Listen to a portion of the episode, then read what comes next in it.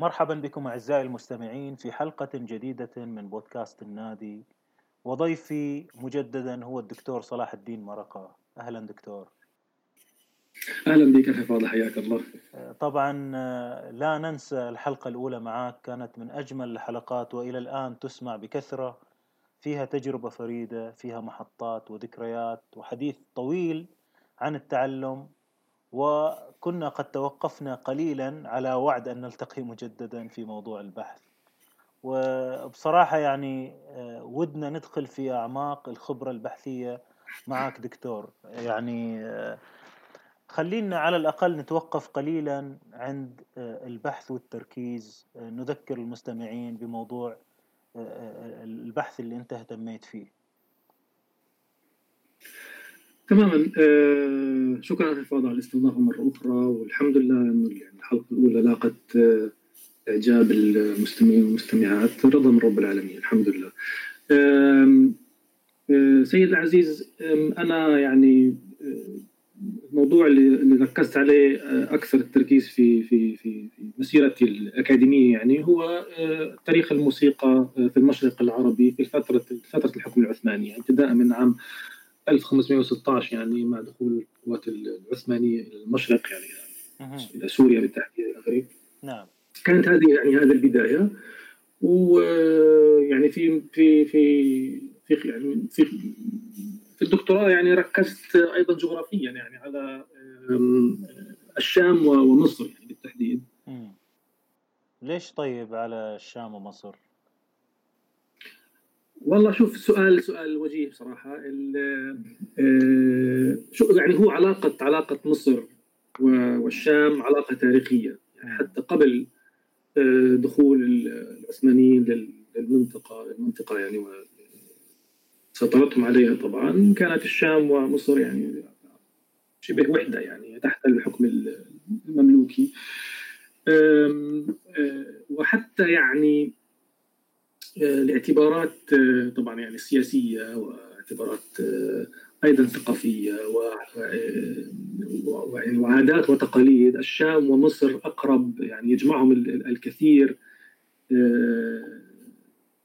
يعني أكثر مما يجمع مثلا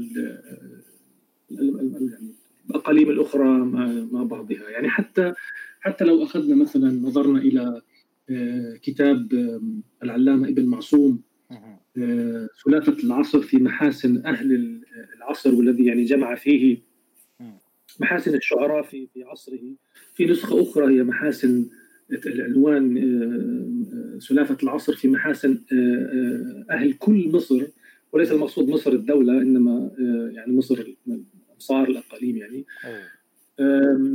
عندما قسم المناطق يعني لتناول محاسن شعرائها جمع بين مصر والشام في في باب، وبوب لشعراء العراق والبحرين والعجم. طبعا العراق والعجم يعني العراقين طبعا، نعم، عراق العرب وعراق العجم، والبحرين جمع جمعهم في في باب، وجمع الحجازيين يعني مكة والمدينة في في باب، وأهل اليمن في باب يعني شعراء اليمن في باب.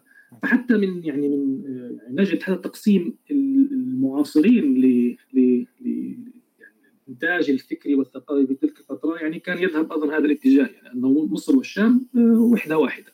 نعم. فهذا كان يعني التركيز، مع العلم طبعا إنه كان ممكن مثلا نأخذ العراق يعني شمال العراق طبعا له علاقات تاريخية طبعا مع سوريا ومع يعني مع المنطقة، إلا أن العراق أيضا كانت تحت تأثير الدولة الفارسية ب نعم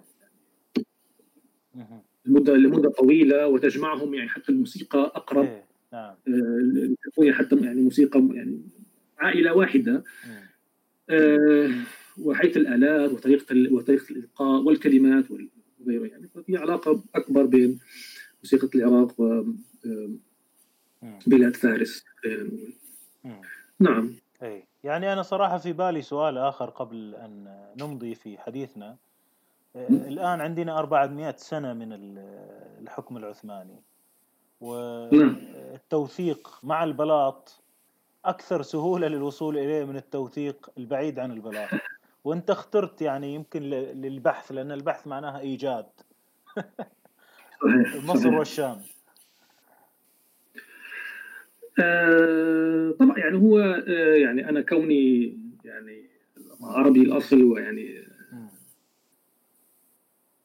أعود طبعا يعني بوصولي لتلك المنطقة، آه وكوني أيضا يعني أعرف عادات وتقاليد المنطقة، يعني طبعا هو من باب من باب أولى كما يقال، باب أولى يعني إنه أعنى بدراسة موسيقى وحضارة وتاريخ المنطقة التي يعني أنحدر منها يعني. أحسن. فهذا كان اهتمام شخصي شخصي بصراحة يعني. ولم يثني طبعا الاهتمام بموسيقات المناطق المجاورة وكذا، ذكرنا في الموسيقى العراق أيضا في الحلقة السابقة.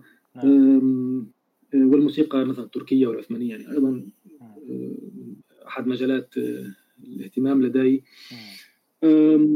ولكن كمان طبعا السبب الرئيسي كان هي قلة الدراسات التي تتناول يعني تاريخ الموسيقى في تلك في تلك الفترة، خصوصا في في في هذه المنطقة، يعني إنه معظم الدراسات طبعا تتناول يعني موسيقى عصر النهضة أو ما نطلق عليه نسميه عصر النهضة. نعم. وهناك بعض الدراسات أيضا يعني التي انتهت يعني بنهاية الحكم المملوكي، وذلك أيضا لوجود البلاط. هناك بلاط مملوكي معروف، يعني المماليك كان عندهم بلاط في القاهرة أيضا، وحكام أيضا يعني مبعثرين في في في المنطقة يعني، فكان يسهل طبعا الحصول على على معلومات بوجود أيضا يعني الكتب يعني التي كانت تهدى لخزائن هؤلاء الحكام وتنقل صورة واضحة عن حياة البلاط إلى آخره. نعم. وأيضا يعني أنا من من بطبيعي بطبعي يعني أيضا أحب التحدي يعني، فكان طبعا هي يعني يعني كان قرار طبعا في البداية كان صعب، وكنت أسأل أطرح على نفسي نفس الأسئلة اللي ممكن إحنا حتى نتعرض لها يعني. نعم. أه وجدت يعني وجدت يعني متعة شخصية أه طبعا في في أثناء يعني البحث والدراسة، وهذا يعني ما زاد من شغفي يعني للاطلاع أكثر والبحث أكثر. جميل. طبعا إن شاء الله لنا لقاءات في الاهتمامات الأخرى أعزائي المستمعين مع الدكتور صلاح الدين، و إن شاء الله. يعني سلسلة في أروقة البحث، يعني هذه سلسلة إن شاء الله نبدأها اليوم في هذه الحلقة وراح نواصل، لكن أي رواق ناخذه اليوم من أروقة البحث معك ومع تجربتك دكتور. جميل. إحنا يعني طبعا ممكن نتناول الموضوع من عدة محاور اليوم، يعني ممكن يعني نعمل مدخل إلى يعني محورين أساسيين. يعني المحور الأول هو محور الكتابات النظرية طبعا، يعني المتعلقة بموضوع الموسيقى بشكل يعني خاص يعني. نعم. خاص. والمحور الثاني في بما يتعلق بالتاريخ لتلك الفترة، يعني ما هي مصادر كتابة التاريخ تاريخ الموسيقى في تلك الفترة، يعني كتب التاريخ وكتب التراجم، مدخل إليها، كيف نتناولها، كيف نفهمها، مع ذكر بعض الأمثلة يعني اللي يعني بتسلط الضوء على على أشخاص وعلى على أحداث وعلى أمور، منها ما هو حسب اعتقادي أيضا يعني سيكون جديد على المستمع، ويعني قد يفاجأ به البعض أيضا يعني معلومات تصلهم للمرة الأولى. جميل. وأتوقع أن راح تكون تجربة أو خبرة نعيشها مع بعض في هذه الحلقة، تعطينا طابع البحث وطابع السؤال وعضلة السؤال وعضلة البحث والاستدلال، ولكن ليس بشكل تقليدي. أتمنى نشوف هذا الشيء دكتور. إن شاء الله نشوف. يعني أنا اخترت، جلست مع نفسي واخترت يعني أمثلة إن شاء الله تكون يعني معبرة وتعطي يعني صورة واضحة يعني عن عن الفكرة اللي نحاول نوصلها يعني في نهاية المطاف للمستمع. نعم. وتكون محفز يعني بشكل أو بآخر، تكون محفز أيضا يعني مثلا اتخاذ هذا يعني طريق في في البحث و... والتعلم منه يعني فتح آفاق جديدة. نعم جميل. طيب دكتور خلينا نبدأ بالمحور الأول. طيب هلا يعني بالرغم من صدور عدد لا بأس به من يعني الدراسات والأبحاث في السنوات الماضية إلا إلا أن الكثير يعني من جوانب ومظاهر الحياة الموسيقية في في هذه الفترة يعني مظلمة ما زالت غامضة. نعم. حتى مع كل مع كل شيء صار في الآونة الأخيرة ما زالت هذه يعني عدد كبير من هذه المظاهر ما زال يعني غامض وبحاجة إلى جهد بحثي ومنهجية دقيقة وصارمة يعني لكي تتكشف لنا. نعم. وإطلاق الأحكام على أي فترة تاريخية يعني بغض النظر دون استنفاذ يعني جميع المصادر المتاحة على تنوع أشكالها ومواضيعها ودون استخراج كل ما هو دفين من مصادر في خزائن الكتب حول العالم. نعم. سيظل في نهاية المطاف حكما مسبقا. نعم. منقوصا يعني. نعم. فمن الإجحاف مثلا تناول المواضيع التاريخية من منظور معاصر نعم. أو حتى بمقاييس أزمنة مغايرة أو ثقافات أخرى. نعم. فلا تجدي مثلا يعني المقارنة على سبيل المثال بهدف يعني بين مثلا حال العلم والفن الموسيقي في البلاد الشرقية وحاله في البلاد الغربية على سبيل المثال بهدف المفاضلة بينهما، هذا شيء يعني غير مجدي أبدا يعني. ولا يدخل طبعا في هذا الدراسة المقارنة يعني تكون دراسة مقارنة بين نظامين موسيقيين بهدف الفهم والتقريب، هذا يعني لا بأس به ومطلوب، بالعكس مطلوب يعني. نعم. يعني في ناس طبعا مرجعيتهم غربية فيعني بحاجة مثلا علماء الغرب عندما يدرسوا الشرق دائما في عندهم النظام الغربي هو المقياس يعني يقيسوا من خلاله يعني بيحاولوا يفهموا مثلا نظريات الموسيقات الأخرى. صحيح. يقيسوها في نظامهم الصوتي مثلا بأفكارهم وبآرائهم، هذا يعني لا بأس به والعكس صحيح يعني. نعم. ولا تتم يعني دراسة تاريخ أي علم من العلوم بعزلة عن العلوم والمعارف الأخرى ولا دون يعني دراسة كافية للأحوال والأوضاع الاجتماعية والسياسية والثقافية والاقتصادية. نعم. طبعا والتي يعني من شأنها في في هذا المطاف يعني يعني أن ترفع أو تحط قدر أي من العلوم يعني ومكانته بين الناس. نعم. من شأنها كذلك يعني أن تحثهم على على تعلم هذا العلم وتطويره يعني والتنافس في إتقانه. نعم. وشوف يعني هاي الضوابط تنطبق يعني على دراسة تاريخ الموسيقى في المشرق العربي خلال فترة الحكم العثماني. أه. يعني ف فيعني للتعديد المحاور التي ممكن مثلا يعني تكون مثلا مداخل يمكن من خلالها يعني دراسة هذا التاريخ. أه. يعني عندك أولا مثلا الكتابات والرسائل المفردة لعلم الموسيقى يعني عندك كتابات كتبت خصوصا يعني يعني خصيصا لهذا في هذا في, في في هذا العلم يعني موضوعها فقط هو العلم الموسيقي يعني. نعم. نضيف الى ذلك مثلا المؤلفات الموسوعيه كتب الادب والمعاجم يعني. نعم. التي تطرقت ايضا لذكر علم علم الموسيقى يمكن مثلا هاي نقطه ما تكون واضحه للمستمع يعني ما القصد مثلا بالكتب الموسوعيه. طبعا في بعضها مش يعني يعني في يعني بعض هذه الموسوعات طبعا مشهور ومعروف يعني. أي.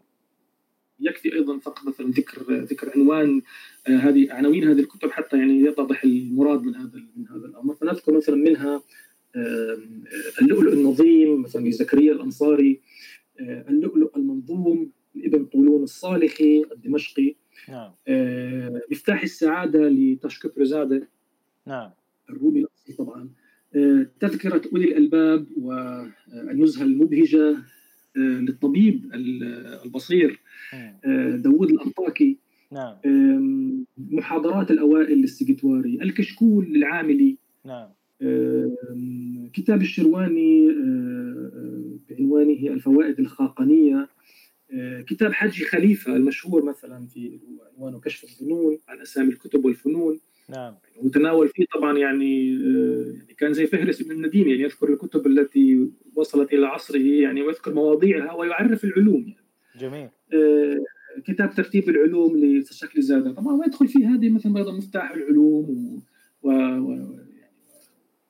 وكتب حتى الفارابي في في في هذا الباب يعني احصاء العلوم والى اخره. جميل. يعني هذا المقصود في في في المؤلفات الموسوعية. طبعا عندما نتناول يعني هذه المؤلفات الموسوعية يعني بالدراسة يجب أن نكون حذرين، لأن طبعا فيها ما هو متوارث، يعني معلومات منقولة عبر العصور. صحيح. نجد فيها تعريف مثلا الموسيقى، نجد فيها مثلا تعداد لأسماء الأسماء مثلا الأنغام أو الشذوذ المشهورة، الأسماء الإيقاعات. فلازم يعني ما ناخذ هذه المعلومات مثلا على أنها تعكس صورة حقيقية للموسيقى في فترة تأليف هذا المؤلف يعني، ولكن هو ممكن يكون مثلا يعني نقل من كتب قبله أي. واستخدم نفس مصطلحاته من آخره. فيعني يجب الغربلة، يعني يجب أن يكون الإنسان إنسان يعني حذر بين ما يقرأه يعني وما صحيح. وما يجوز في الكتب يعني، وقبل إطلاق الأحكام. هذه هذه مثلا أساسية. صحيح. خصوصا أنك تجد يعني بعض الأمور في في كتابات حتى في القرن التاسع عشر والثامن عشر وهي منقولة مثلا من كتاب ابن عبد ربه يعني. إيه. كتابات في في القرن الثالث عشر. فمعناها لازم نعرف المؤلف دكتور، لازم نعرف المؤلف وثقافة المؤلف، وإذا كان ناقل أو إيه أو ما أعرف السبب إنه كتب الأشياء في كتاب لأي سبب يعني. هذه كلها خبرات مطلوبة. تماما تماما. هلا مثلا في يعني آم آم يعني حتى في كتاب آخر مثلا لابن طولون يعني عنوانه آم آم أو يعني جزء من عنوانه هو يعني ما اشتغلت به من العلوم. يعني اللي هو اللؤلؤ المنظوم فيما اشتغلت به من العلوم، يعني كتاب ذكرته الآن يعني. يعني هذا الكتاب وضعه ابن طولون مثلا ليعدد العلوم التي اشتغل بها، يعني اللي كان له آه آه له يعني ما هي يعني اصول يعني حصيلة علمه يعني. اه فذكر طبعا الموسيقى خلال يعني في في خلال شرحه يعني انه هو اعتنى في العلم بالعلم الموسيقي طبعا، ولكنه يعني لم يكتب من يعني من قريحته يعني، ولكنه يعني رجع إلى مراجع وأدخل تعريفات و... ويعني حق يقال أنه مثلا رجع على الأقل إلى مصدر أو مصدرين يعني يعني من يعني للشخص يسبقه يعني بجيل أو بجيلين يعني. نعم. جمال الدين حسن بن أحمد يعني رجع إلى رسالته روضة روضة المستهام في علم الأنغام واستفاد منها كثيرا يعني، مثلا هذا يعني ك... ك... كمثال بسيط. إنما المهم المغزى عن الرسالة هنا إنه إذا درسنا هذه المراجع ك... وأردنا أن نستفيد منها ونستخرج منها معلومات عن الفترة التي يعني قيد الدراسة، يجب أن نكون حريصين ويعني دقيقين في الفصل يعني بين ما هو حديث جديد محدث وما هو منقول. نعم جميل. هذه يعني النقطة. طب نعود للمحاور الأخرى اللي ممكن تعتبر يعني مداخل زي ما حكينا لدراسة التاريخ في في هذه الفترة.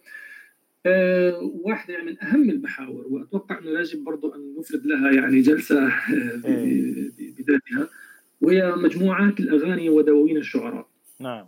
يعني هذه المصادر مهمة جدا طبعا، تعطينا معلومات وافرة عن الفترة والحقبة التي يعني نحن بصددها. إضافة إلى ذلك كتب التراجم والتواريخ والحوادث.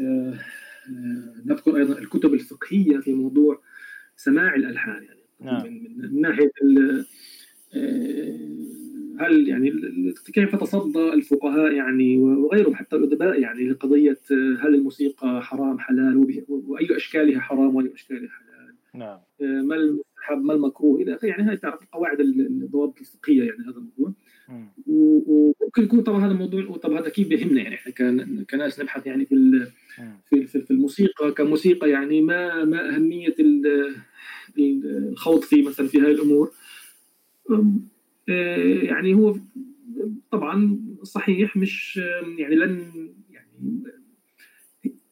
لن يعني لن نستفيد استفادة مباشرة أكثر من إنه نعرف مثلا رأي العالم الفلاني تجاه تجاه الموسيقى وقضية السماع، المصادر التي يعتمد عليها والى اخره. ولكن كثرة هذه المصادر، كثرة عددها ايضا في في فترة معينة، فهو دليل على انتشار الموسيقى في تلك الفترة. نعم.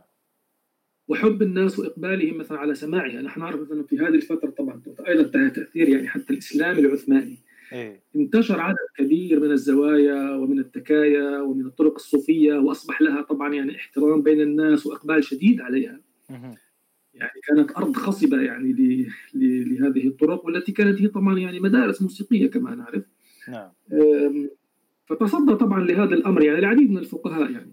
نعم. فهذا دليل يعني، وعددها وكثرتها دليل على على انتشار يعني او رواج رواج الموسيقى والغناء والفن والسماع الى اخره في تلك الفترة. هذا واحد. اثنين، يعني ماذا نستفيد من قراءتنا هذه الكتب؟ فيها بعض الأحيان بعض القصص وبعض الأمور التي حصلت مع مؤلف هذا الكتاب م. نستفيد منها أيضا، يعني نأخذها كأمثلة. مثلا قد يقول مثلا حضرت في مجلس كان به مثلا أو حضره مثلا مثلا العواد فلان أو عازف الرباب فلان أو المغني فلان أو يعني نعم. هاي الأسماء طبعا هاي توثيق، يعني توثيق وأتذكر أسماء معاصرين له يعني نعم. آه هذه يعني من هنا من هنا ايضا يعني اعتبرها آه مهمه. اضافه لذلك طبعا آه وثائق المحاكم الشرعيه والمراسلات الرسميه، يعني هاي امور امور اساسيه طبعا. هذه يعني بتكون من اصعب الامور يعني، وانا بصراحه يعني مثلا لبعدي عن عن المنطقه جغرافيا، وهاي المصادر معظمها طبعا موجود في الارشيفات المغلقه وفي الخزائن كذا، احث الباحثين والدارسين على زيارتها ويعني و و وفتح الخزائن هذه والبحث بين الأوراق كذا، يعني في معلومات يعني مخيفة جدا نعم. خصوصا مثلا إذا أخذنا كمثال يعني كمثال في دراسة حديثة ل يعني علامة باحث ألماني، ممكن يكون حتى سويسري الأصل يعني لست متأكدا يعني لا يحضرني اسمه الآن آه يعني حتى يعني عشان نكون موثقين يعني احنا نعطي قيمة كبيرة للتوثيق. آه هو الاسم كونراد حسب ما أذكر، يعني كونراد اسم العائلة حسب ما أذكر. وهو يعني كتب كتاب عن آه البلاط آه ال ال علويين يعني في في في في مصر اللي الحكم محمد علي وابنائه نعم. وكتب هذا معظم مصادره كانت بالرجوع الى الى الى الارشيف ارشيف الوثائق في في مصر أه. يعني نعم. مخيف مخيف العمل فعلا مخيف. تجد يعني توثيق لكل نقطه، يعني حتى في اكلهم وشرابهم ومراسيم القصر وغيره. والكتاب يعني ضخم جدا أه. اعتمد في معظمه على على الرسائل بين بين مثلا يعني الوالي ووزرائه، البروتوكولات التي كانت مثلا يعني كمحاضر للجلسات اعتمد عليها. هذا يعني لا تجدها في كتب. هو يعني استل منها يعني معلومات مخيفة، وعلى أساسها بنى يعني هذه الدراسة يعني التي فعلا يعني لن حتى يعني للأسف يعني قام بها عالم يعني غربي وسبقنا إليها يعني، وهي في متناول أيدينا يعني نعم. على كل حال طبعا نضيف كمان للمراجع يعني الأساسية اللي هي مثلا الصحف والمجلات، يعني طبعا عند صدورها في القرن التاسع عشر قبل ذلك لم يكن هذا موجودا نعم. أيضا كل ما كتبته عن عن عن الموسيقى في تلك المرحلة يجب دراسته وأخذه بعين الاعتبار.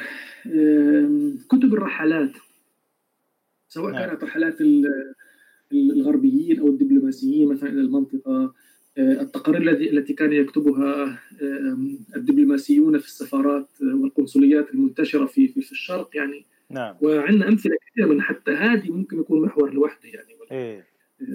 والقصص يعني حتى يعني في أحدهم يكتب مثلا أنه التقى بالشيخ رفاعة الطهطاوي في السودان ويعني واجتمعا في جلسة للسماع، وذكر الآلات الموسيقية كانت موجودة في النوبة وإلى آخره نعم. يعني معلومات فعلا يعني مثيرة ومهمة يعني. وفي النهاية طبعا الدراسات الغربية في في في موضوع الموسيقى من يعني المبكرة حتى يعني بالذات، لأنه حتى فيها بعض المعلومات يعني التي يعني حصل عليها يعني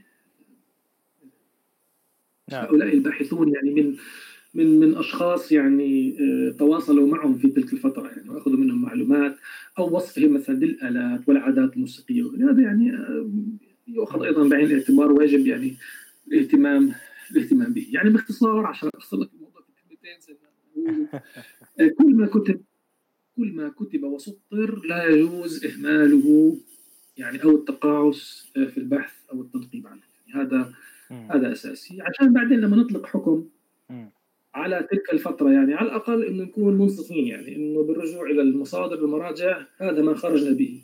وإذا كان غث جيد، وإذا كان سمين فبرضه جيد يعني. طيب دكتور يعني. نقطة بس نتوقف سريعا هنا. إحنا م? الآن نبحث عن جميع المصادر المتاحة. نعم. كيف ما هي الوسائل اللي تضمن لنا الوصول إلى المصادر المتاحة؟ يعني هذا أصلا بحد ذاته صعب لأي باحث يعني.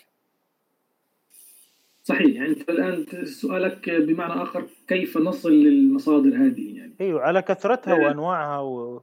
والتنبه لأهمية كل نوع منها يعني. طبعا هلا في شك يعني، يعني لا شك إنه في يعني في مصادر تدل على مصادر قبلها. نعم. وتدل على مصادر أخرى.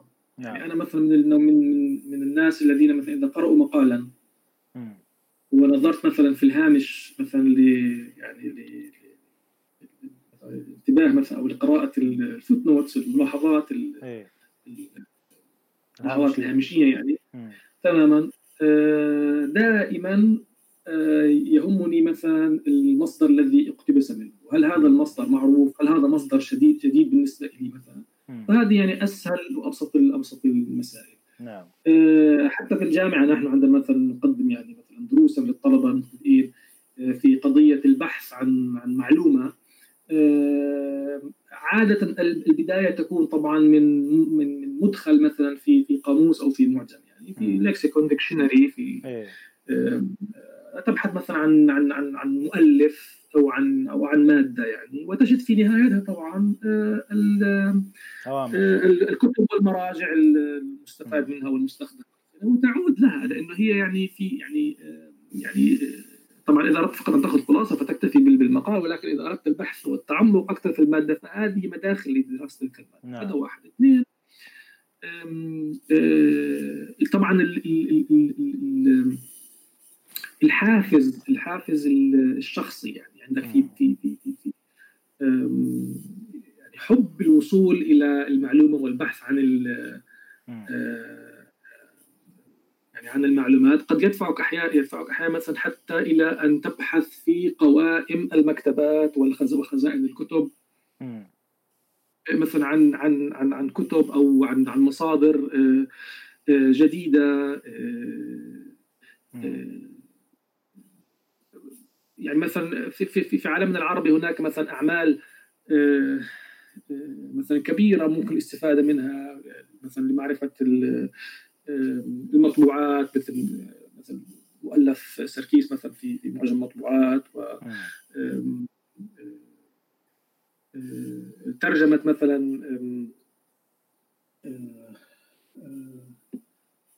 بروكلمان الى اللغه العربيه اللي هو تاريخ الحضاره العربيه، بروكلمان احد المصادر الاساسيه مثلا في دراسه التاريخ. وطبعا يعني ما الدفاع عن بروكلمان، بروكلمان هو بروكلمان هو يعني احضر جميع أو ما كان متاح لديه مثلا من من كتالوجات للمكتبات وللمخطوطات وللكتب في في في في, في أوروبا، وما أتيح له حتى في مصر وغيرها.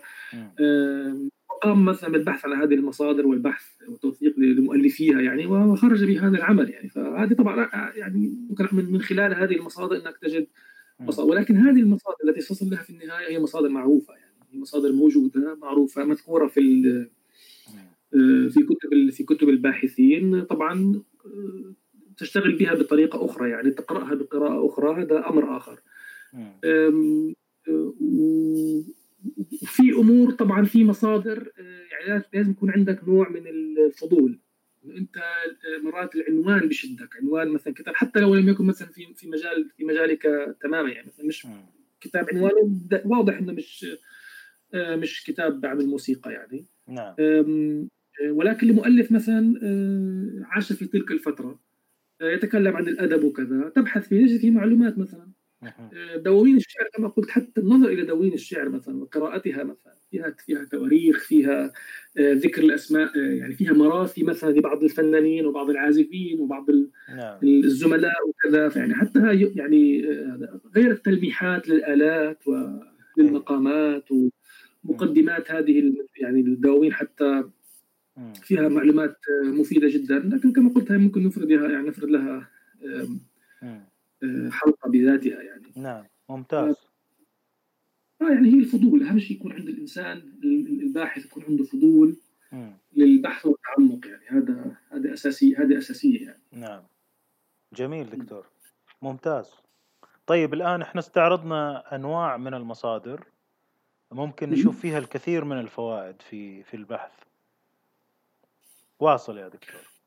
تمام، إحنا يعني زي ما حكينا اليوم يعني يعني حديثنا يقتصر على محورين، على المدخل إلى الكتابات والرسائل في علم الموسيقى، ومن ثم نأخذ كتب التاريخ والتراجم. ممتاز. طبعا يعني الحلقة ستكون يعني أو مدخل لا أكثر ولا أقل يعني. آه وال وال يعني وال وما تركناه طبعا يعني أعظم بكثير يعني مما مم. أخذناه من جميل. طيب ننظر آه مثلا إلى الكتابات الموسيقية أو رسائل الموسيقي. طيب الآن آه طبعا يعني آه نخوض ملتمسين العذر طبعا من المستمع غير المتخصص في مضمار التخصص الآن. آه بداية لابد من الإشارة آه إلى والتذكير يعني بأن مفاهيم ومصطلحات أي علم هي بطبيعتها متوارثة زي ما زي ما ذكرت في الأول يعني، يطرأ عليها التغيير، تحمل معاني جديدة، آه يضاف إليها مفاهيم جديدة وتسقط منها أخرى. نعم. فمن غير المعقول مثلا تبدأ بدراسة رسائل في علم الموسيقى من عصر معين دون الإلمام مثلا بتراث العصور السابقة. نعم.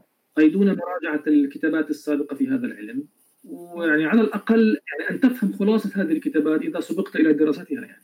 نعم.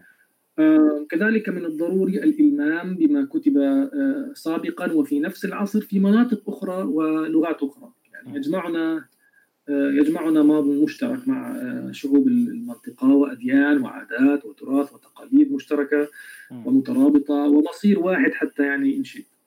آه فكيف مثلا يعني ندرس تاريخ موسيقى المشرق العربي دون الرجوع إلى ما كتب في هذا العلم يعني بالفارسية والتركية على وجه التحديد؟ نعم. يعني هذا سؤال سؤال سؤال مهم صراحة. نعم. فلا بد إذن من توسيع دائرة البحث، وعند اتباع هذا المنهج يعني نصل إلى حل الكثير من الألغاز. مم.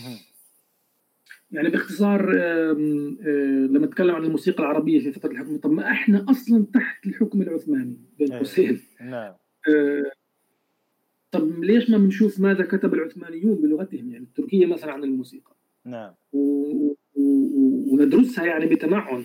وهذا أنا ذكرته حتى في الحلقة الأولى أن هذا للأسف يعني ينقص الباحث العربي والتركي والفارسي أيضا، إنه كل يعني كل منهم كل منهم يعني هو منكب على دراسة تاريخه الخاص يعني والكتابات في لغته هو، ويهمل يعني منهم في من باب للأسف من باب يعني يعني شعوبي، وآخر من باب يعني يعني التكاسل او الجهل. فيعني الجهل تماما يعني هذا فيعني هذا امر اساسي بصراحه يعني. نعم. طيب يعني الباحثون يفرقون بين نوعين من الكتابات الموسيقيه، هذه يعني معلومه عامه الان. النوع الاول يبني على التراث اليوناني القديم، بمعنى انه يتناول العلم الموسيقي من مناحي رياضيه فيزيائيه، ويعنى بالأرقام والقياسات وأطوال الأوتار ومواضيع الدساتين والآلات المختلفة وتقسيم النظام الصوتي بنسب دقيقة يعني وطريقة منهجية. نعم. آه تبحث يعني باعتبارها آه أو تبحث في الموسيقى يعني باعتبارها أحد العلوم العقلية م. الطبيعية الرياضية يعني، مثلها مثل الحساب والهندسة والهيئة. تمام.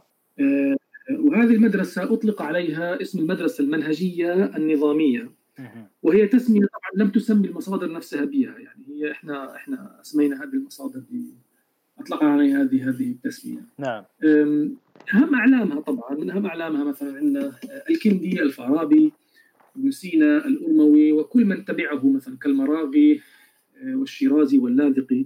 لهم هم هذول اقطاب يعني المدرسة النظامية اللي هي سيستماتيك سيستماتيك يعني. جميل. طبعا هو الغربيون هم من أطلق من أطلقوا عليها يعني، عندما أولوا هذه المراجع الدراسة يعني هم أطلقوا عليها اسم المدرسة النظامية لأنها مبنية على نظام صارم فعلا يعني، هي قضية, يعني قضية فيزيائية رياضية يعني. نعم. فأسموها على الاسم يعني. ولا يخفى طبعا على دارس وباحث أن هذا النوع من الكتابات امتد عند العرب من سنة ثمانمائة إلى سنة ألف وثلاثمائة ميلادية، نعم، وعند الفرس حوالي سنة ألف إلى ألف وأربعمائة وخمسين، تماما، وعند الأتراك من سنة ألف وأربعمائة إلى سنة ألف وخمسمائة تقريبا، نعم. طبعا مثلا عشان التوضيح، يعني مثلا النقطة الأخيرة، الأتراك امتد عندهم من ألف وأربعمائة إلى ألف وخمسمائة، حيث أن مثلا اللاذقي الذي نحن نرده إلى مدينة اللاذقية الشهيرة، يعني عروس عروس بحر المتوسط، هو في الحقيقة هو هو يعني ينحدر من مدينة في الأناضول اسمها اللاذق. آه. هو فهو اللاذقي ليس يعني نسبة إلى اللاذقية وإنما إلى اللاذق، وحتى كتابه يعني كتاب يعني كتاب عنده كتاب يعني عنده يعني كتابان. آم آم الكتاب الأول اللي هو الرسالة الفتحية، نعم، والآخر هو زين الألحان، وكلاهما أصلاً هما يعني تم إهداؤهما إلى السلطان العثماني في تلك نعم. الفترة، يعني هما مهدان أصلاً إلى بلاط السلطان العثماني، مكتوبان فعلاً باللغة العربية. هذا كانت لغة العلم، يعني ألف وخمسمائة نتكلم إحنا، ما زال ال ال يعني طبعاً هو استفاد كتابات من قبله، يعني بالذات الأرموي وغيره، فكتب باللغة العربية، ولكن آه هو يعتبر من العلماء الذين ينتسبون يعني مثلا للمدرسه التركيه، ولو كتب العربيه زي ما كنت نحكي. نعم. ولكن هذا الكلام يعني لا يعني انقطاع الاشتغال بهذه بهذه الكتابات، ف يعني لا يزال مثلا كتاب الادوار للأرموي، نعم، لا يزال اكثر الكتب نسخا على الاطلاق، كمخطوط يعني في حوزتنا، كمخطوط يعني مخطوط نسخ، يعني في حوزتنا اليوم العشرات من النسخ، نعم، تخيل العشرات من النسخ، حتى ما يعني ما بدي أبالغ، ولكن يعني عندنا يعني ما يفوق ال ثلاثين أو حتى ال أربعين نسخة على الأقل، هذا يعني ما عددته أنا يعني، نعم. آه يعني ولكن المقصود هنا هو عدم وجود كتابات مشاهد مشابهة، يعني لم يظهر لنا بعد عام خمسمائة أي عالم موسيقي، نعم، كتب على نهج هذه الكتابات، وذلك استمر حتى مطلع القرن التاسع عشر، وبداية ما أسميناه عصر النهضة. فيعني تعد رسالة الشيخ العطار اللي هي رنة الأوتار في جداول الأفكار في فن الموسيقار، وهي أعتقد حتى النسخة الموجودة منها في في جامعة برينستون على حسب حسب ما أذكر، نعم، وهي نسخة غير كاملة، وهناك نسخة ضائعة من هذا العمل، مش يعني في نسخة يجب البحث عنها وإيجادها، لأن الكتاب أكيد موجود، لأنه اعتمد عليه أيضا، ويعني وشاهده بأم عينه يعني الطبيب ميخائيل مشاقة، نعم. فإذا رسالة العطار ورسالة الطبيب مشاقة اللي هي رسالة الشهبية، نعم، كانت يعني أولى المحاولات في هذا الاتجاه، مم. يعني إحياء إحياء المدرسة النظامية المنهجية، مم. طبعا مع وجود كتابات، احنا نتكلم الآن في العصر القرن التاسع عشر، طبعا وجد كتابات في نفس الفترة في علم الطبيعة، علم الفيزياء يعني، لكنها كانت مترجمة، محاولات أولية كانت مترجمة عن اللغات الأوروبية، وتناولت طبعا العلم الموسيقي ولكن من منظور علمي بحت، مم. يعني لا تتناول الموسيقى المحلية لا من بعيد ولا ولا من قريب. مثل ايش يعني بالنسبه آه يعني مه.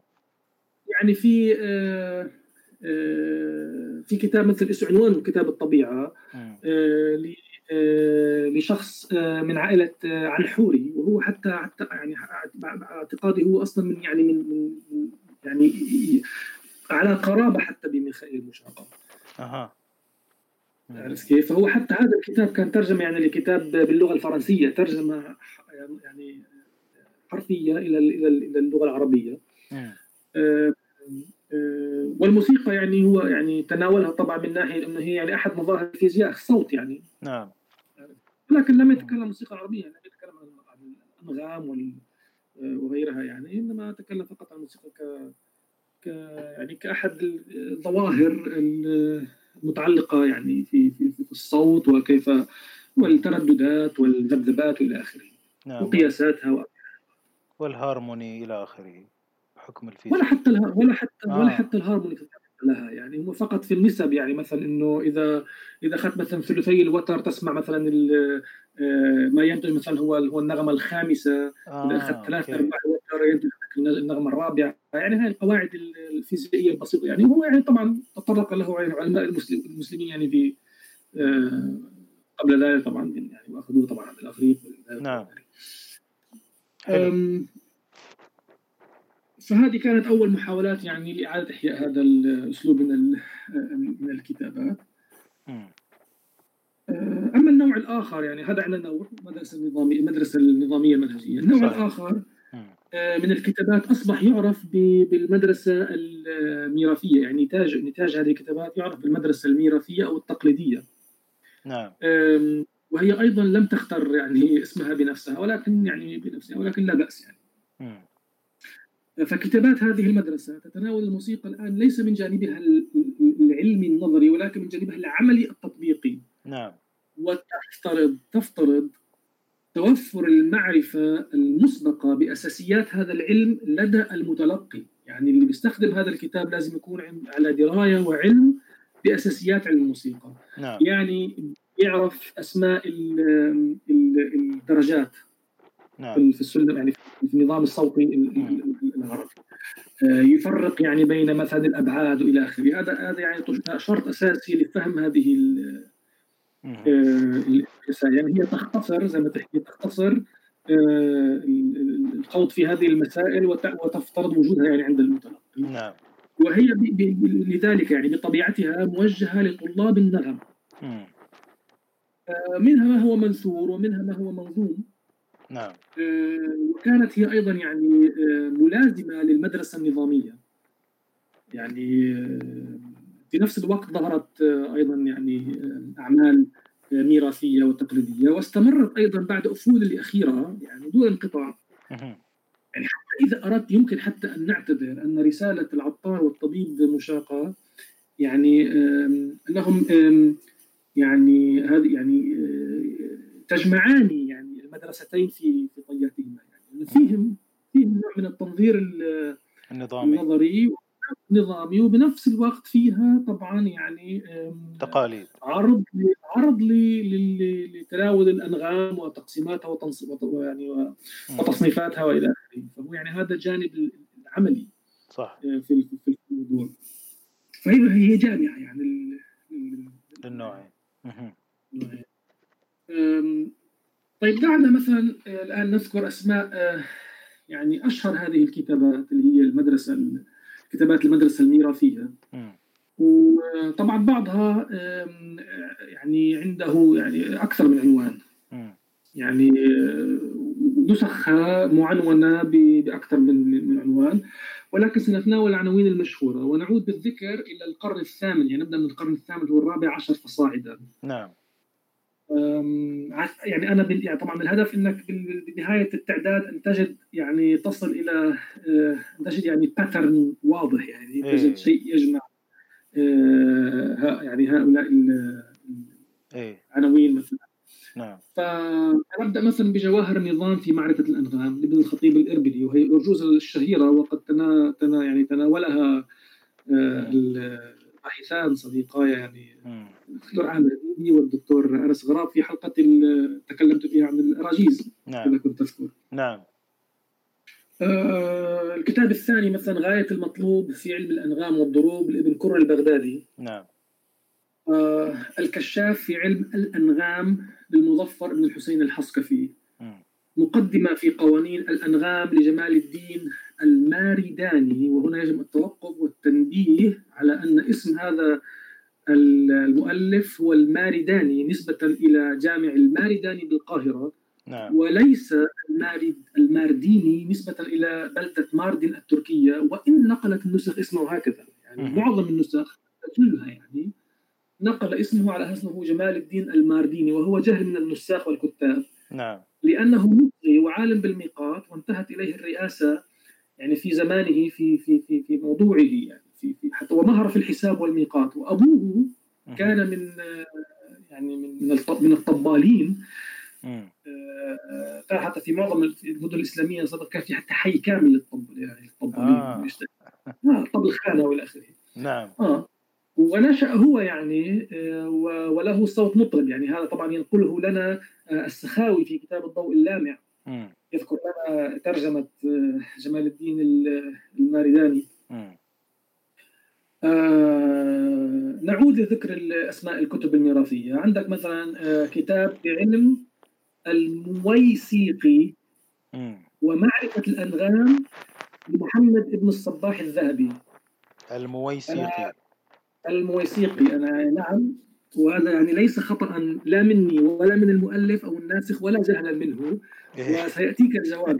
اصبر اصبر علي، يعني هذا خطأ المستمع، يعني هذا خطأ المستمع. الله يعينكم يا شباب. احنا خرجنا خرجنا المسألة طبعا. نعم. اه لا يعني رحيت الجواب علي عليها يعني. نعم نعم. طيب نعود لذكر الأسماء. هذا عندك رسالة في الأنغام للشهاب العجمي، مم. كتاب الإنعام في معرفة الأنغام للصيداوي، وهو أيضا أرجوزة، وأيضا تناولتها في الرجيم. نعم. روضة المستهام في علم الأنغام لجمال الدين حسن بن أحمد، وأرجوزة في الأنغام لناصر الدين بن العجمي، ورسالة في فن النغم لعلي بن عبيد الله السيلكوني. مم. شوف كل هدول الآن قبل عام ألف وخمسمائة. أي نعم. نعم. طبعا يعني كانوا في فترة الدولة لدولة المماليك، أو طبعا في يعني الأول ابن الخطيب الإربلي، يعني هو كان في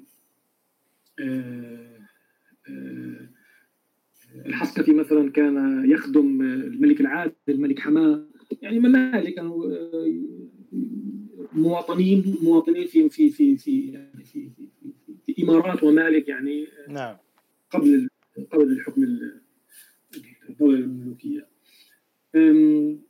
طب من بعد ألف وخمسمائة عندنا مثلا كتاب الشجرة ذات الأكمام، الحاوية لأصول الأنغام، كتاب المشهور. نعم. وهو لا شك يعني قبل عام ألف وستمائة وأحد عشر، وهذا يحتاج حلقة لوحده يعني. لازم لازم لازم آه نعم.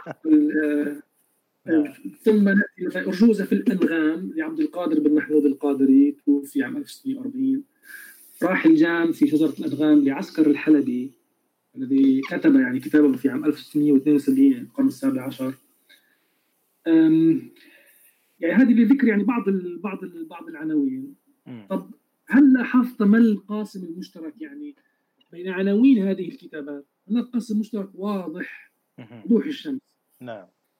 هو أن يعني هذه الكتابات يعني كلها تذكر في في في في, في عناوينها الأنغام.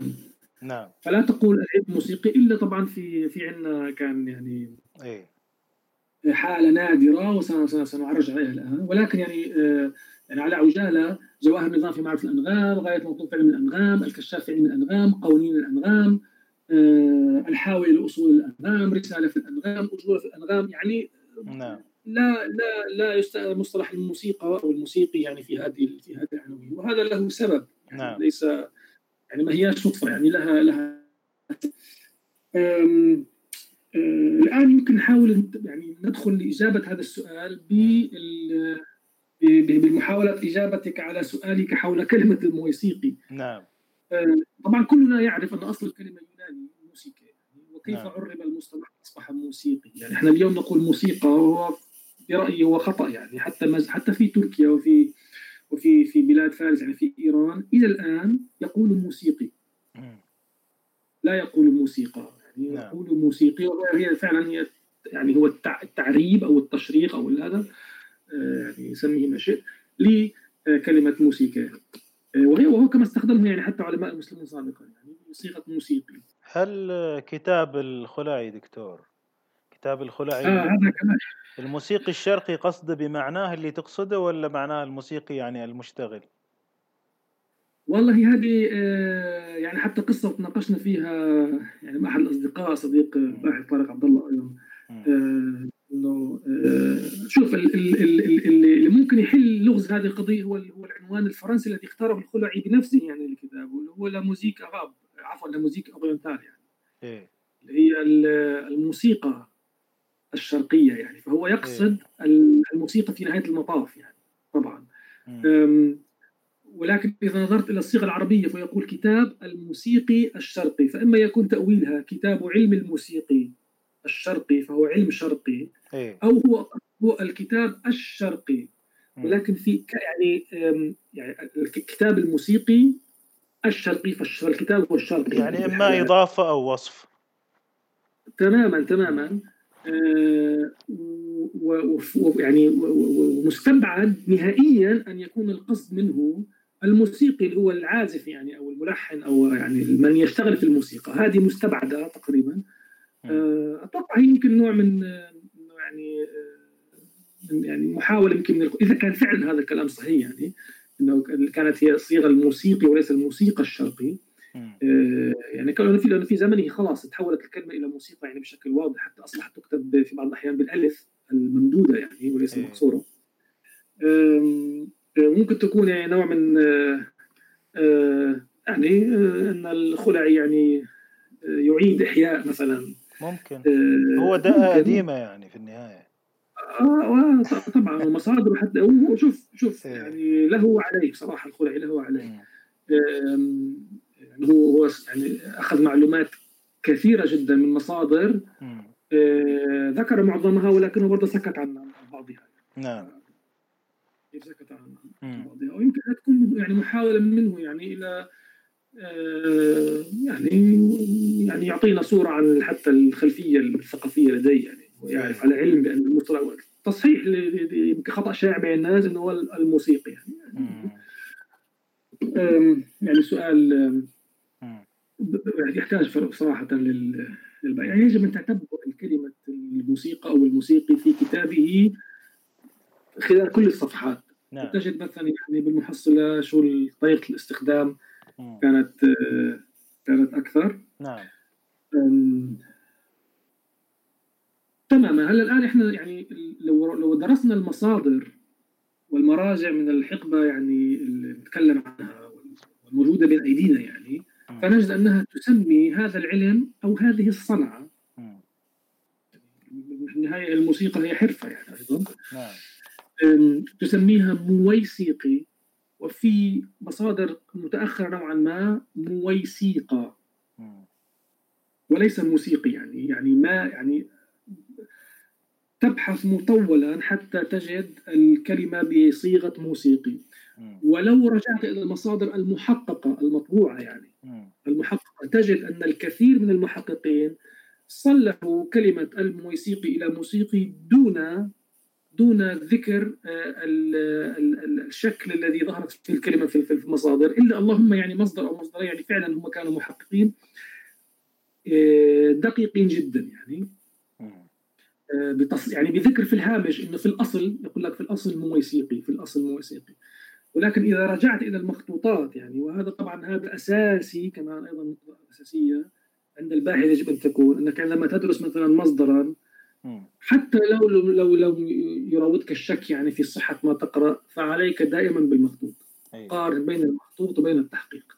فقد يكون يعني مثلا الشخص الذي درس الموضوع قبل قد أخطأ أو قد نقل نقلا منقوصا أو قصر يعني دائما آه دا يعني دائما دائما تقارن دائما تقارن ولا تأخذ مثلا النص المحقق على أس على أنه يعني هو الأساس. حتى في الدراسات التاريخية آه يعني يجب أن يكون التحقيق لعمل ما تحقيق علمي صارم حتى يعني آه يؤخذ يؤخذ به أو يرجع إليه. فإذا مثلا ذكرت في دراسة واستعنت بمصدر مثلا دي رسالة قديمة بتحقيق ضعيف، يرد عليك المقال، يرد عليك ترد عليك الدراسة، يعني أن مصادرك غير دقيقة، وإن حتى يعني وإن كان نقلك نقلك صحيحا والمعلومة صحيحة، يعني هي كذب المنجمون ولو صدقوا. يعني منهجيا يرد عليك منهجيا يرد عليك. دكتور، مين المحققين اللي ذكروا موسيقى؟ تذكرهم؟ بالهامش يعني بالهامش؟ أي نعم. آه يعني ممكن أذكر لك آه على الأقل يعني آه واحد منهم، يعني إذا سمحت لي ممكن آه أي يعني أفتح ال أفتح ال الملف، آه وهو محقق يعني آه كتاب لطف السمر وقطف الثمر للعلامة الغزي. نعم. واسمه محمود الشيخ. نعم. العلامة محمود الشيخ، يعني هو كتاب من منشورات وزارة الثقافة والإرشاد القومي في دمشق. نعم. حقق الكتاب والتحقيق في منتهى الجمال. نعم. هذا الكتاب وكتاب تراجم، كتاب يعني، ولكنه كان دقيقا يعني، وذكر مثلا هاي الأمور في في الهامش، ولكن يعني مثلا يعني تغاضى عنها كثير من المحققين. يعني حتى مثلا في كتاب الشجرة الأكمام الذي بين أيدينا، في الأصل تجد أن دائما كلمة الموسيقي موسيقي موسيقي في الأصل في الأصل، ولكنها صلحت يعني تم تحويلها لموسيقي دون حتى ذكر أنها في في الأصل يعني، ولو اعتبروها خطأ يعني أنها على صيغة موسيقي. نعم. يعني هذا ك طيب كمثال. دكتور الآن هذه كلمة الموسيقي صرفيا، نعم. يعني الياء الثانية هذه اللي بعد الواو الأولى، نعم. فيها نوع من التصغير صرفيا، لكن هم أخذوها ككلمة من أصلها الأجنبي، هم اعتبروها صيغة صحيحة يعني، لدرجة حتى يعني سأحكي يعني بالكلام أن الشيخ الطنطدائي محمد سنار الشافعي الأحمدي الفلكي يقول في مطلع رسالة كتبها في هذا العلم في مطلع القرن التاسع عشر، وهي محفوظة في دار الكتب اليوم تحت رقم محفظ موسيقى تيمور خمسة عشر، يعني لمن أراد الرجوع إليها.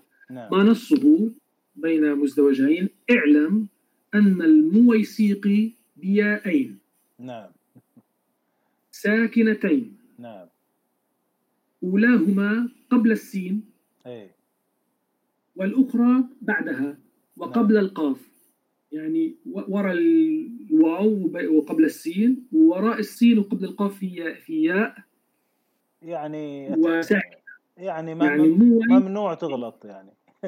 اه يعني مشكل لك اياها، مش بس يعني طبعا الكتاب يحكي لك انه ياءين ساكنتين أولاهما قبل السين والاخرى بعدها وقبل القاف المكسوره، حتى ما ترك مجال تقول مويسيقى، يعني قال لك مويسيقى بكسر القاف. ويقول هو لفظ معناه باليونانيه الغنى بكسر الغين المعجمه. الله الله.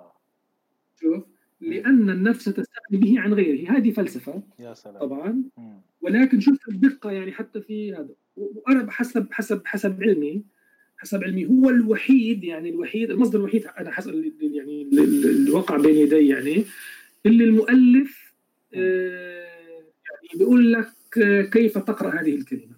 إيه. يعني تجد طبعا في بعض المصادر تجد من وضع فتحة فوق ال الواو، من وضع كسرة تحت السين، يعني ولكن تشكيل كامل لمعرفة قراءة هذه الكلمة للأسف ما في إلا الشيخ الطنطدائي يعني. نعم. طبعا هذا على الأقل توثيق إنه إنه إنه هذا الكلمة فعلا كانت موجودة، لدرجة إنها يعني ذكرت في ال في ال في يعني في هو واضح إنه كان مقهور من حديث وجدل ووثقها بشكل لا يقبل. ممكن ممكن ممكن رد طبعا حتى الى اصلها اليوناني، يعني حتى قال لك هو لفظ معناه باليونانيه، يعني طبعا تعريف يعني محاوله اعطاء المعنى يعني ممكن طبعا فيها ينقصها الدقه طبعا. آه ولكن تاريخيا كيف نقرا هذا المصدر انه هاي الكلمه اصبحت منتشره، يعني منتشره في في في حتى يعني وصلت الى المصادر والمراجع، يعني دخلت القاموس بمعنى اخر. اي نعم، دخلت القاموس. طيب الآن أم... أم... ليش الأنغام؟ ليش بال... بال... بالمؤلفات هذه وردت كلمة الأنغام وليس كلمة الموسيقي أو المويسيقي إذا أردت، يعني ليش؟ هذا هذا سؤال يعني سؤال أيضا يسأل. وليش ف... المصدر الوحيد هذا اللي ذكرته هو الوحيد المويسيقي في عنوان الكتاب؟ هذا يعني حالة خاصة. م. حالة خاصة طبعا. احنا يعني في في النهاية في نهاية المطاف آآ آآ عن يعني عندنا بدنا يعني بدنا نشوف بالآخر ما هي الصيغة الطاغية. اي نعم. ونعلن عنها انه هذه كانت الصيغة الطاغية. طبعا في في فهوم اخرى، يعني في ناس عندها طريقة فهم آخر وتناول آخر. ولكن الجواب مثلا سيأتي أيضا في كتب التراجم. نجد مثلا يعني ليش الأنغام وليش الموسيقى، يعني شو الفرق شو الفرق بين علم الأنغام وعلم الموسيقي أو علم الموسيقي، يعني على الأقل من منظور من كتب في ذلك العصر، يعني كيف كيف هم يفرقوا يعني. يا سلام. ونأخذ رأيهم في الموضوع، يعني زي نرجع لرأيهم. تمام. فنجد أن كتب التراجم وكتب التاريخ يعني تذكر لنا شخصيات ارتبطت أسماؤها بعلم الأنغام فقط أو الفن أو صنعة الموسيقي، يعني لم يقولوا علم الموسيقي بل قالوا فن الموسيقي أو صنعة الموسيقي، وهو يعني إشارة إلى الجانب العملي من الفن. مقابل القليل جدا ممن كان لهم دراية بعلم الموسيقي. نعم. طبعا احنا احيانا يحدث الخلط، ولكن زي ما حكينا في العموم يعني يطغى ما ذكرته. حتى ان العلامه نجم الدين الغزي في كتابه الكواكب السائره في اعيان المئه الثامنه العاشره عفوا في اعيان المئه العاشره آه الغزي توفي في عام ألف وواحد وستين هجري، يوافق ألف وستمئة وواحد وخمسين ميلاديه. في هذا الكتاب هو آه يعد الموسيقى إلى جانب الأوساق والجفر من العلوم الغريبة. يعني الموسيقى بالنسبة له كالأوساق، كعلم الأوساق وعلم الجفر، هي واحدة من العلوم الغريبة. طب ما الآن أنت لنفسك الغزي ذكرت لي في كتابك يعني عشرات الناس الذين اعتنوا بعلم الأنغام، فكيف تذكر يعني في أحد صفحاتك أنه أن علم الموسيقى من العلوم الغريبة؟ إذا شو المقصود؟ شو المقصود؟ طيب نفس الوصف هذا نجده أيضا لدى المحبي في كتابه خلاصة الأثر في أعياد القرن الحادي عشر. والمحبي توفي في عام ألف ومئة وإحدى عشر، ولكنه يضيف للموسيقى للموسيقي أيضا، واستخدم كلمة الموسيقي في المخطوطات تجدها في التحقيق موسيقى يعني أو موسيقي، يعني وجب التنبيه. يضيف إلى هذا العلم الهيئة والحساب والفلك، ويقول هذه علوم غريبة. يعني من الواضح هنا أن هذا العلم كان يعد من العلوم الرياضية البحتة الغريبة. نعم. حتى أن ابن طولون الصالحي المتوفي عام تسعمئة وثلاثة وخمسين وذكرناه يعني سابقا يخبرنا أن هذا العلم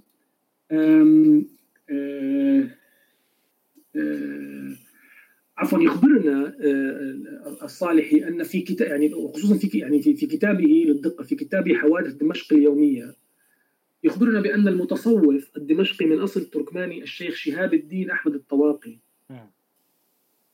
تفرد بمعرفته لعلم الموسيقي. تفرد أها يعني حتى شوف الكلمة تفرد بمعرفته لعلم الموسيقي.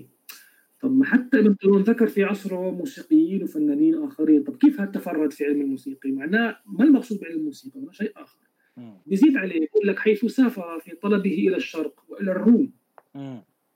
يعني ذهب شرقا ويبدو أنه إلى بلاد فارس يعني، وإلى الروم اللي هي يعني أناضول وتركيا. نعم. وقد يكون يعني قد يفهم منها أيضا يعني اللي هي أوروبا المسلمة، يعني البلقان أو حتى يعني اليونان ممكن يأخذ منها كروم يعني. نعم.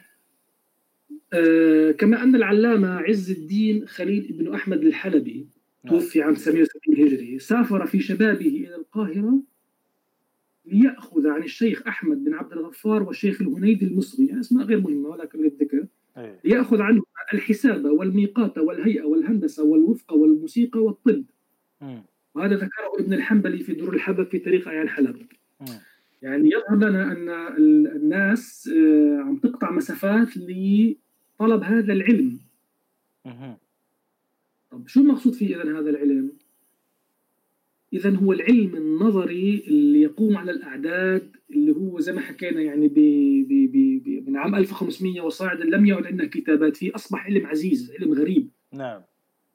يعني التعامل مثلا بالنسب بالنسب الابعاد والاخره قله كانوا يعني علماء بهذا بهذا الموضوع، واعتبروه هو علم تقديري. يعني تتكلم مثلا ب كيف تقسم ساعد العود الى دساتين، وحتى اصلا يشك ان في هذه الفتره كان ساعد العود ما زال عليه دساتين تقسم، يعني كان الاصابع يعني دساتين هذه يعني حاجه من من عصور غابره يعني. نعم. نعم. ولو استخدموا كلمة يعني يشد عليها كذا، لأن في الفترة هذه يعني أتوقع أنه كانت دستين قد يعني قد أزيحت يعني. فالمقصود هنا إذن هو العلم النظري وليس العلم التطبيقي. نعم. طيب لكن طلب علم الأنغام اللي هو العلم التطبيقي، هل كان السفر ضرورة لابد منها؟ لا. يعني من أراد تعلم التجويد والغناء أو الضرب بالآلات يعني كان يكتفي بزيارة معلم قريب أو بالتوجه إلى أقرب زاوية. نعم. أو حلقة ذكر في نفس المدينة. نعم. يعني فمن المعروف أن الزوايا الصوفية كانت بمثابة مدارس تخرج الموسيقيين زي ما حكينا يعني وشيوخ الطرب، وهذا حتى حتى يعني حتى بدايات القرن العشرين يعني. مم. شيخ والفن معروفة يعني الناس من كتر الموضوع. نعم.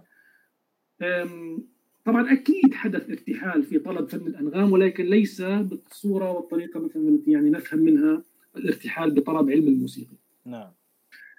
طيب الآن أنت شو مستخلص من هذا الكلام؟ مستخلص أن الموسيقى أصبح من العلوم العزيزة الغريبة النظرية التي تعتبر يعني مكملة. م. أما العلم الحقيقي فهو العلم التطبيقي، علم الأنغام. نعم. هذا هو العلم، هذا يعني كان هكذا كانوا يعتبرون.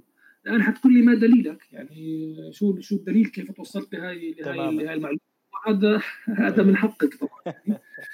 من حقك، حيث أننا يعني حتى شوف حتى لو أمعنا النظر في كتاب الرسالة الشهابية اللي هو كتاب طبيب مشاقة، لو أمعنا النظر في خاتمته بالأخص يعني نستخلص نفس المعنى، حيث قال يعني وهو كان في معرض حديثه عن فكرة معرفة حقيقة الأبراج اللي هي الأبعاد يعني وما ذكروه من أن الصوت يقسم من قراره إلى جوابه إلى أربعة وعشرين ربعا يعني قلة الأرباع. نعم. مقسم ما نصه الآن أقتبس أنا، هو يقول هذا التعريف لا يتعلق منه إفادة فعلية بذهن المتعلم. م. يعني فيش منه إفادة فعلية بذهن المتعلم. م. بل هو كلام نظري يستفيد منه من كان ذا علم بهذا الفن. م. يعني أصلا عنده علم بهذا الفن يستفيد منه، وحصلت في سماعه الملكة التي بها يقدر على تمييز النغمات في ارتفاعها وانخفاضها ونسبتها إلى بعض. نعم. ومن كانت هذه صفته لم يكن كثير الحاجة من عندي أصلا يعني إيه. إلى هذا التعريف، غير أن معرفته بهذه الدقائق تجعله مزينا بمعرفة مباني هذا الفن. مم. انتهى. يعني شو شو بيحكي لنا الدكتور مشاقة؟ شو بقرن الساعة التاسعة عشر بقول لك يعني لو عرف هذا الكلام أو ما عرف هذا الكلام بالمحصلة الدان شغالة الدان التربية الموسيقية. آه أنت يعني أنت كفنان يعني كيف أنت ك يعني ك كفنان يعني عدم المؤاخذة زي اللي بيشبه مثلا شاعر بالسليقة ايه. كتب قصائد وأمور قبل أن يأتي الخليل بن أحمد يضع قوانين العروض. نعم. إيش نصطب عليهم هدول يعني كلهم؟ أو حتى في زمن يعني من يقول الشعر بالسليقة يعني ويأتي بالميزان وسألته شو ميزان شعرك يقول لك والله يا ابني ما بعرف. إيه. هذا مثلا يعني هل ننفي عنه صفة الشعر يعني وال وال والإبداع؟ طبعا لا. مم. هذا هو الأساس، هي الملكة، الملكة هي الأساس، وكل هاي الأشياء تبين من يعني عنده هذه الملكة. هذا باختصار يعني. نعم. أم... أه... طبعا طب نفهم طبيعة هذه الكتابات، نفهم طبيعة هذه الكتابات الميراثية بشكل مبسط حتى لا ندخل في التفاصيل يعني قد يكون موضوعنا في حلقات أخرى. بشكل مفصل يعني ورد فيها طبعا أول شيء تصنيف الأنغام المعروفة وتقسيمها يعني إلى مجموعات يعني إلى أصول، يعني تأصيل تأصيل في الفن. مثلا بعد لك أنا أقول لك هذه الأنغام هي أصول، وهذه أنغام تعد فروع، وهذه أنغام تعد أوزات، وهذه شعب، وهذه تراكيب، وفيها ذكر طبعا أيضا لطرق الربط بينها. نعم. من أجل يعني إنتاج أنغام مركبة. أه. وفي بعضها أيضا شرح للسير اللحني لبعض الأنغام الأساسية. أه. الشرح يعني بالمناسبة يوظف معان تستخدم عادة للتوصيف الجغرافي ووصف السكك، يعني زي اللي بوصف واحد طريق يعني. إيه. نعم. فيقال طريق ومجرى وسير، وفي الفارسية راه، وفي التركية يول أو سير. إيه. فمثلا تقرأ يعني تبدأ أو تشيل من درجة وتصعد إلى درجة وتنزل إلى أخرى وتقفز عن أخرى أو تتجاوزها، وتمكث حينا على هذه الدرجة وتمد حينا على تلك، ثم ترتفع وتهبط يعني إلى أن تحط على القرار. فهذا في وصف يعني يعني حتى حتى الكلمة المستخدمة للتعبير عنها هي طريقة هذا المقام أو إيه إيه آه يعني حتى زي ما حكينا في التركية يقول لك سير المقام. يعني في في العراق المقام العراقي سير المقام العراقية يعني هذه الطريقة. نعم.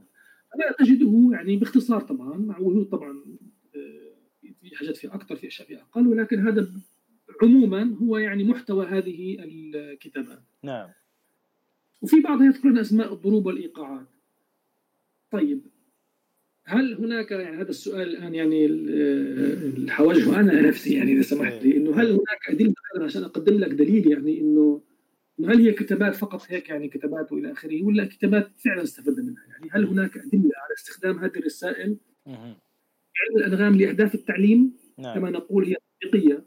طيب وهل آتت هذه الكتابات الميراثية وكلها يعني معنى آخر هل كان منها فائدة بين قوسين؟ نعم. طيب شو بتحكي لنا المصادر؟ هات نشوف المصادر شو بتحكي لنا.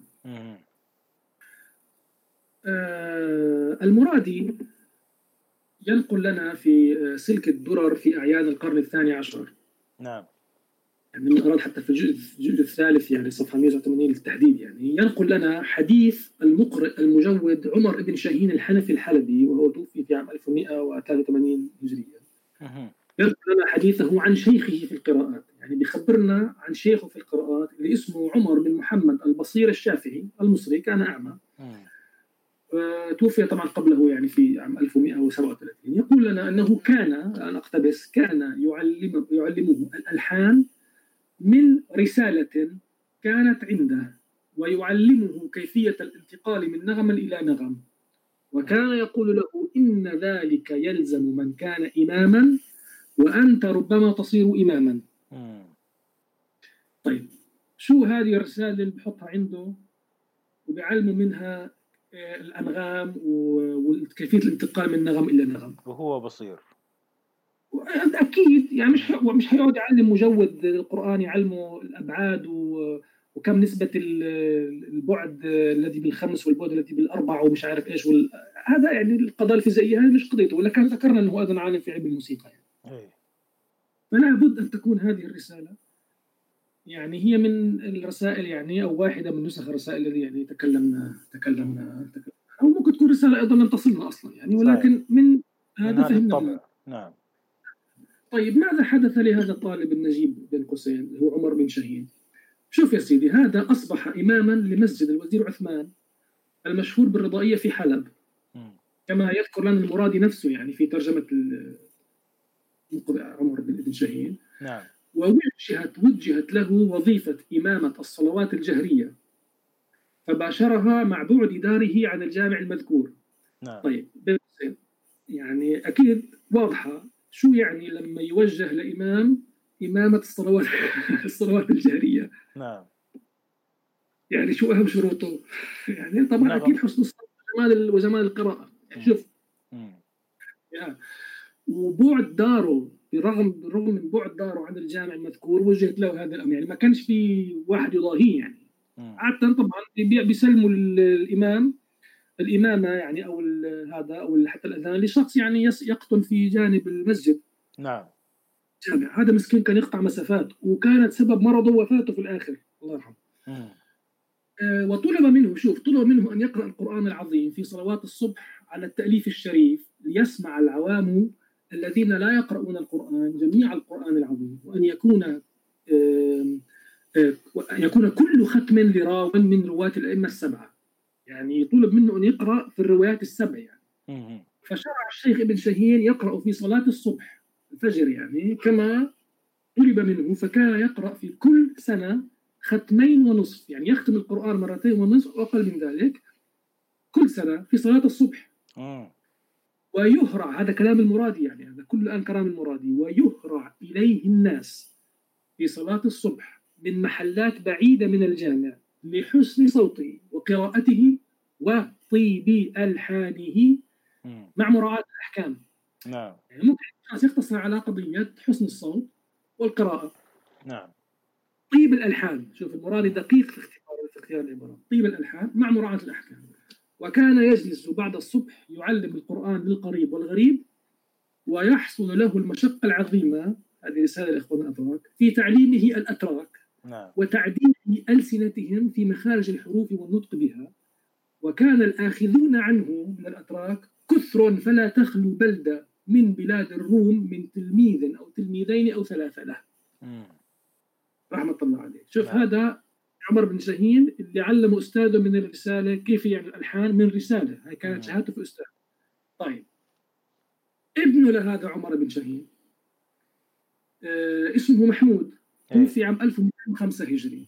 نعم. هذا الابن لم يورثه موهبته وصوته الجميل فحسب، نعم، بل علمه بالأنغام، أورثه علمه بالأنغام. نعم. فيصفه أدهم الجندي، يعني المؤرخ طبعا في في كتاب أعلام الأدب والفن الجزء الأول صفحة ثلاثمئة وستة عشر يذكر يعني آه لا أدري بصحيح بصراحة من أين أتى بترجمته يعني، ولكن هو عنده مصادره والتي أحيانا لم يعلن عنها. هي. يصفه بالعندليب الفنان، ويخبر أنه كان حسن الصوت إلى حد بعيد، فإذا أذن في بعض الأحيان في المسجد ينقطع الطريق من كثرة الازدحام لسماع صوته الرقيق، ولا يمكن أن يمر أحد من الناس مسلما كان أو ذميا إلا ويقف ويسمع صوته لحسنه وجودته، وله معرفة تامة بالعلم الموسيقي، فهو فريد زمانه ونادرة أوانه.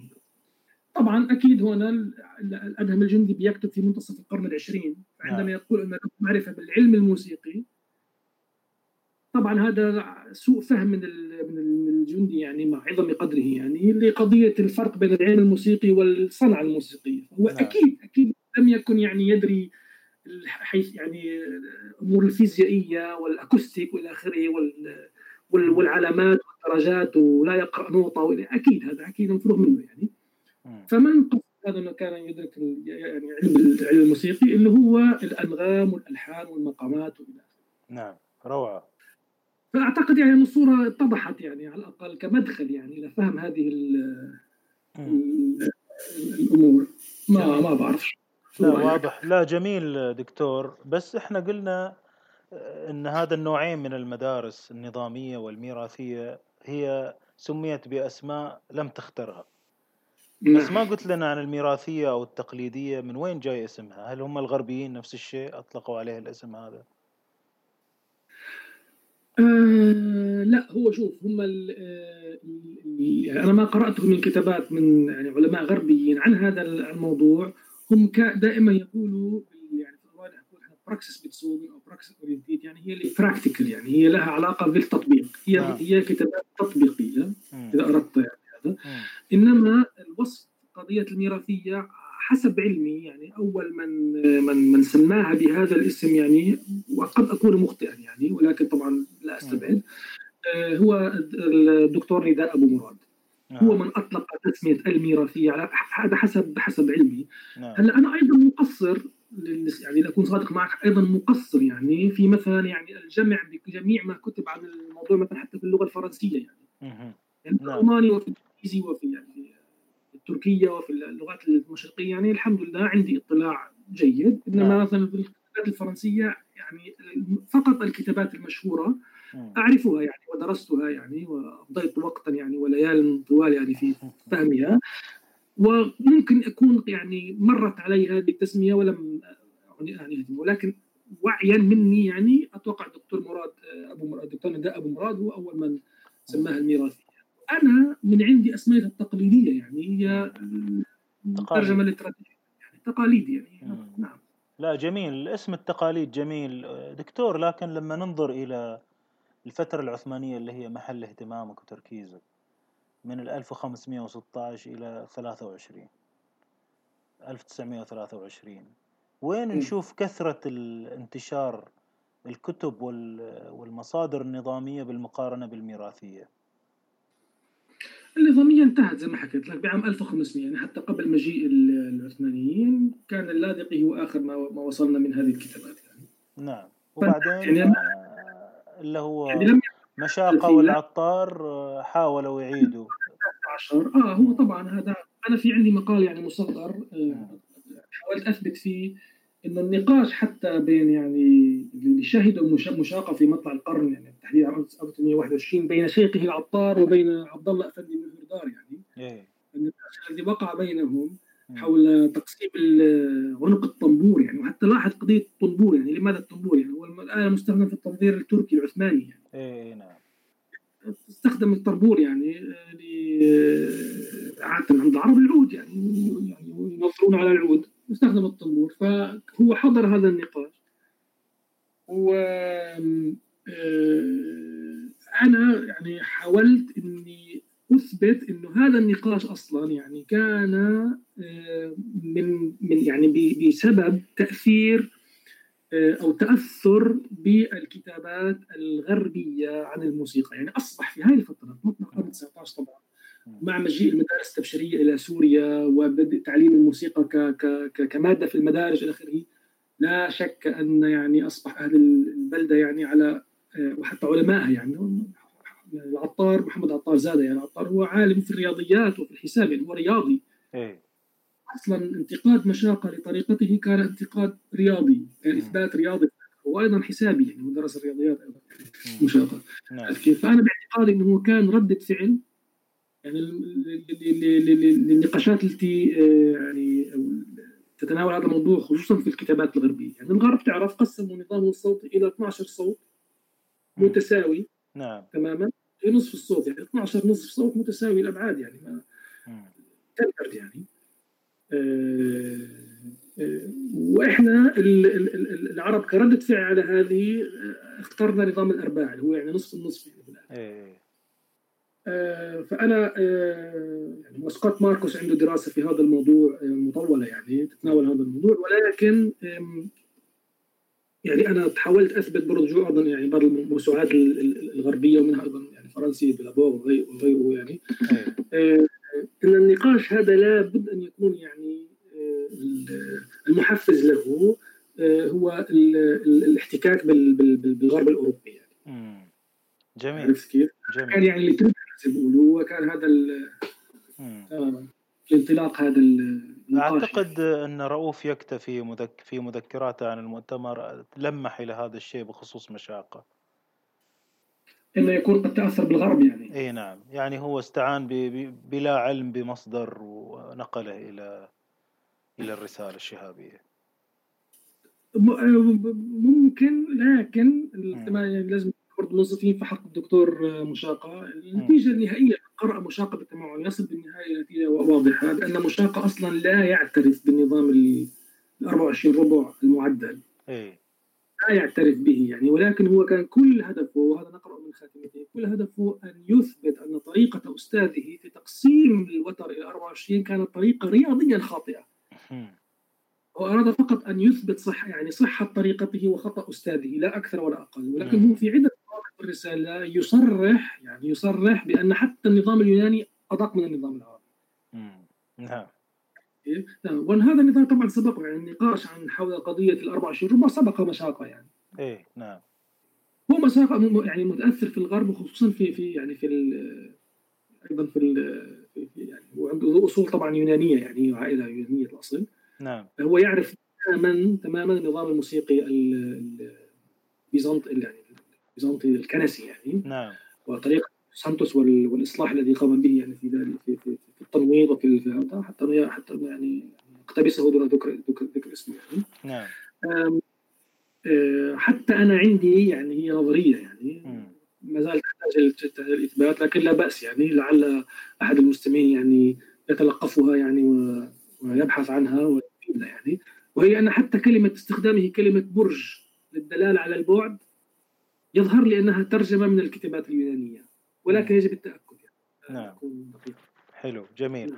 على الجانب الآخر دكتور، الكتب التقليدية أو الميراثية آه انتشارها في السنوات مقارنة بالنظامية، توزيع انتشارها مم. هذه هذه يعني هذه قضية صعبة نوعا ما بسبب وجود عدد كبير جدا من هذه الرسائل بدون أسماء مؤلفين. يعني هي مجهولة المؤلف، فوضعها في سياقها الزمني وسياقها الحضاري وهذا صعب أصلا يعني، هذا يحتاج تمحيص يعني ودراسة. ولكن هناك عدد كبير من هذه الرسائل يعني. أنا حتى كنت قمت في محاولة يعني مبدئية يعني تكملة لما بدأ به أمنون شلواح في كتبه يعني بربط أو ربطها ببعضها، و محاولة القيام يعني بشجرة لتوضيح علاقات بين هذه الكتابات، خصوصا أنها يعني فيها جزء كبير من الطناس، هي يعني تقتبس نفسها يعني كتاب ينقلون من بعض، يعني هي منسوخة عن عن بعض، خلينا نحكي. وإذا وإن وإن كتبت في سوريا أو كتبت في مصر فليس من من الضرورة أن يكون محتواها يدل على موسيقى مصر أو سوريا. نعم. وأنا في عندي شك إنه يعني هي أكثر تدل على على التراث الأنغام في العراق. أنا هذا عندي عندي قناعة بهذا بهذا الرأي. هذه أحد الرسائل التي يعني تم ترجمتها بشكل بشكل كبير وتداولها يعني. ولكنها كانت كانت منتشرة، وأيضا على على ثقة كاملة يعني بأن ما وصلنا ما وصلنا يعني من مخطوطات ومن رسائل. يعني احنا استخ... انا استخدمت مثلا في دراستي المخطوطات اللي كانت معروفة يعني وموجودة في مكتبات العالم ومعلن عنها ومصرح عنها في الكتالوجات، وجدت ايضا اشياء كثيرة لم يكن لم, لم تذكر في الكتالوجات. يعني انا وجدت اما بالصدفة او مثلا ب...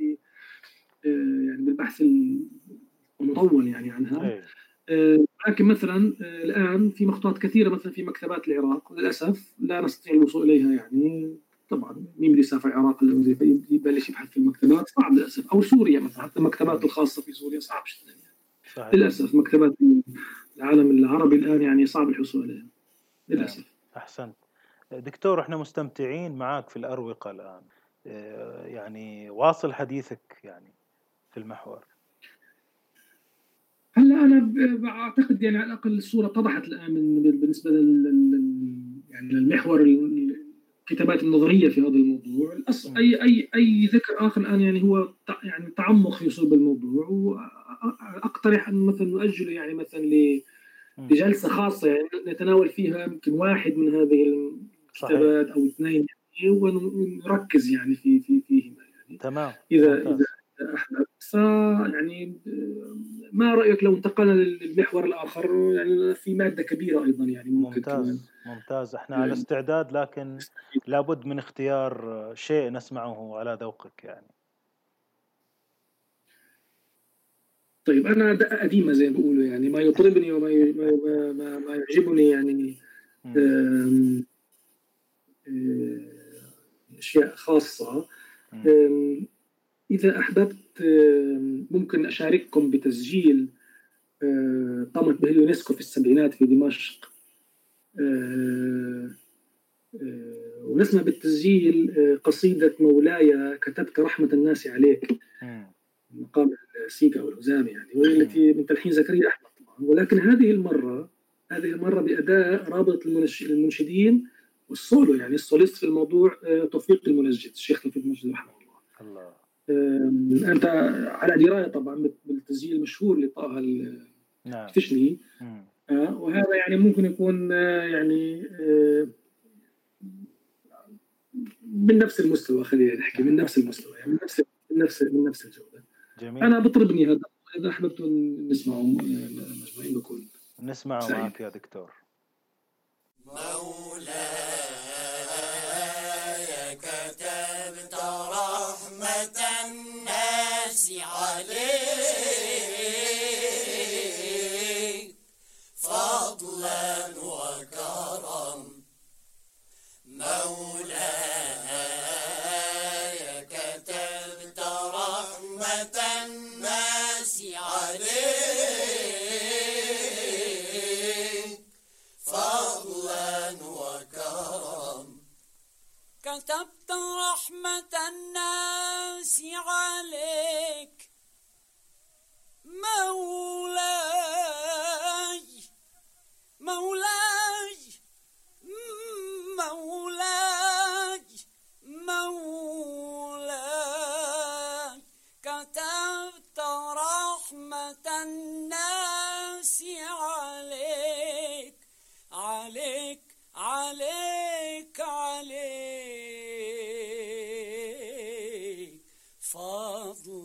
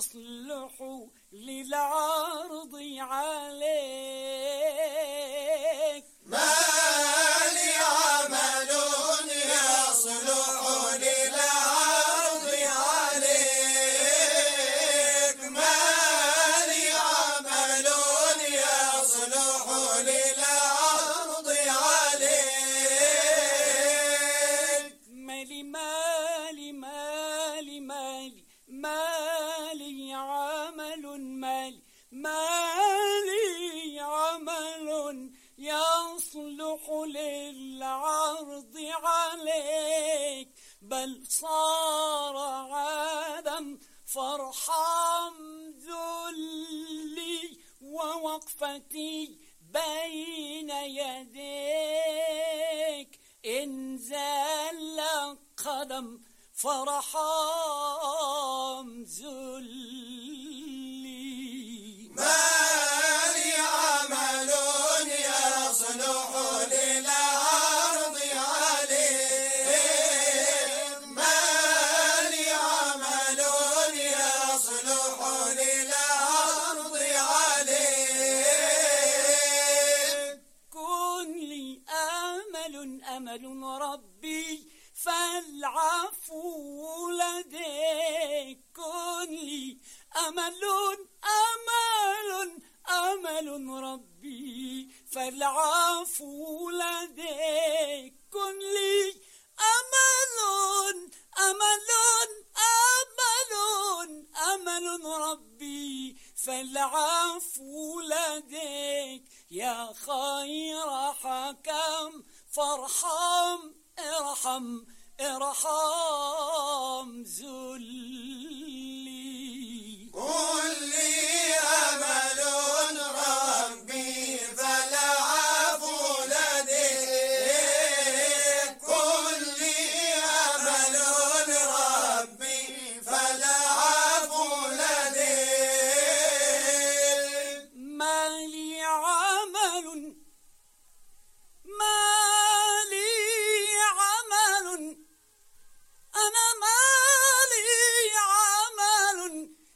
يصلح للعرض عليك أنا مالي مالي مالي أنا مالي مالي مالي أنا مالي عمل يصلح للعرض عليك بل صار عدم فارحم ارحم ارحم ذلي ما لي عمل يصلح للعرض عليك ما لي عمل يصلح للعرض عليك بل صار عالم فارحم ذلي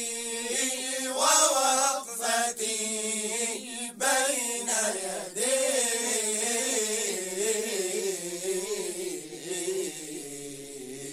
إن زل قدم.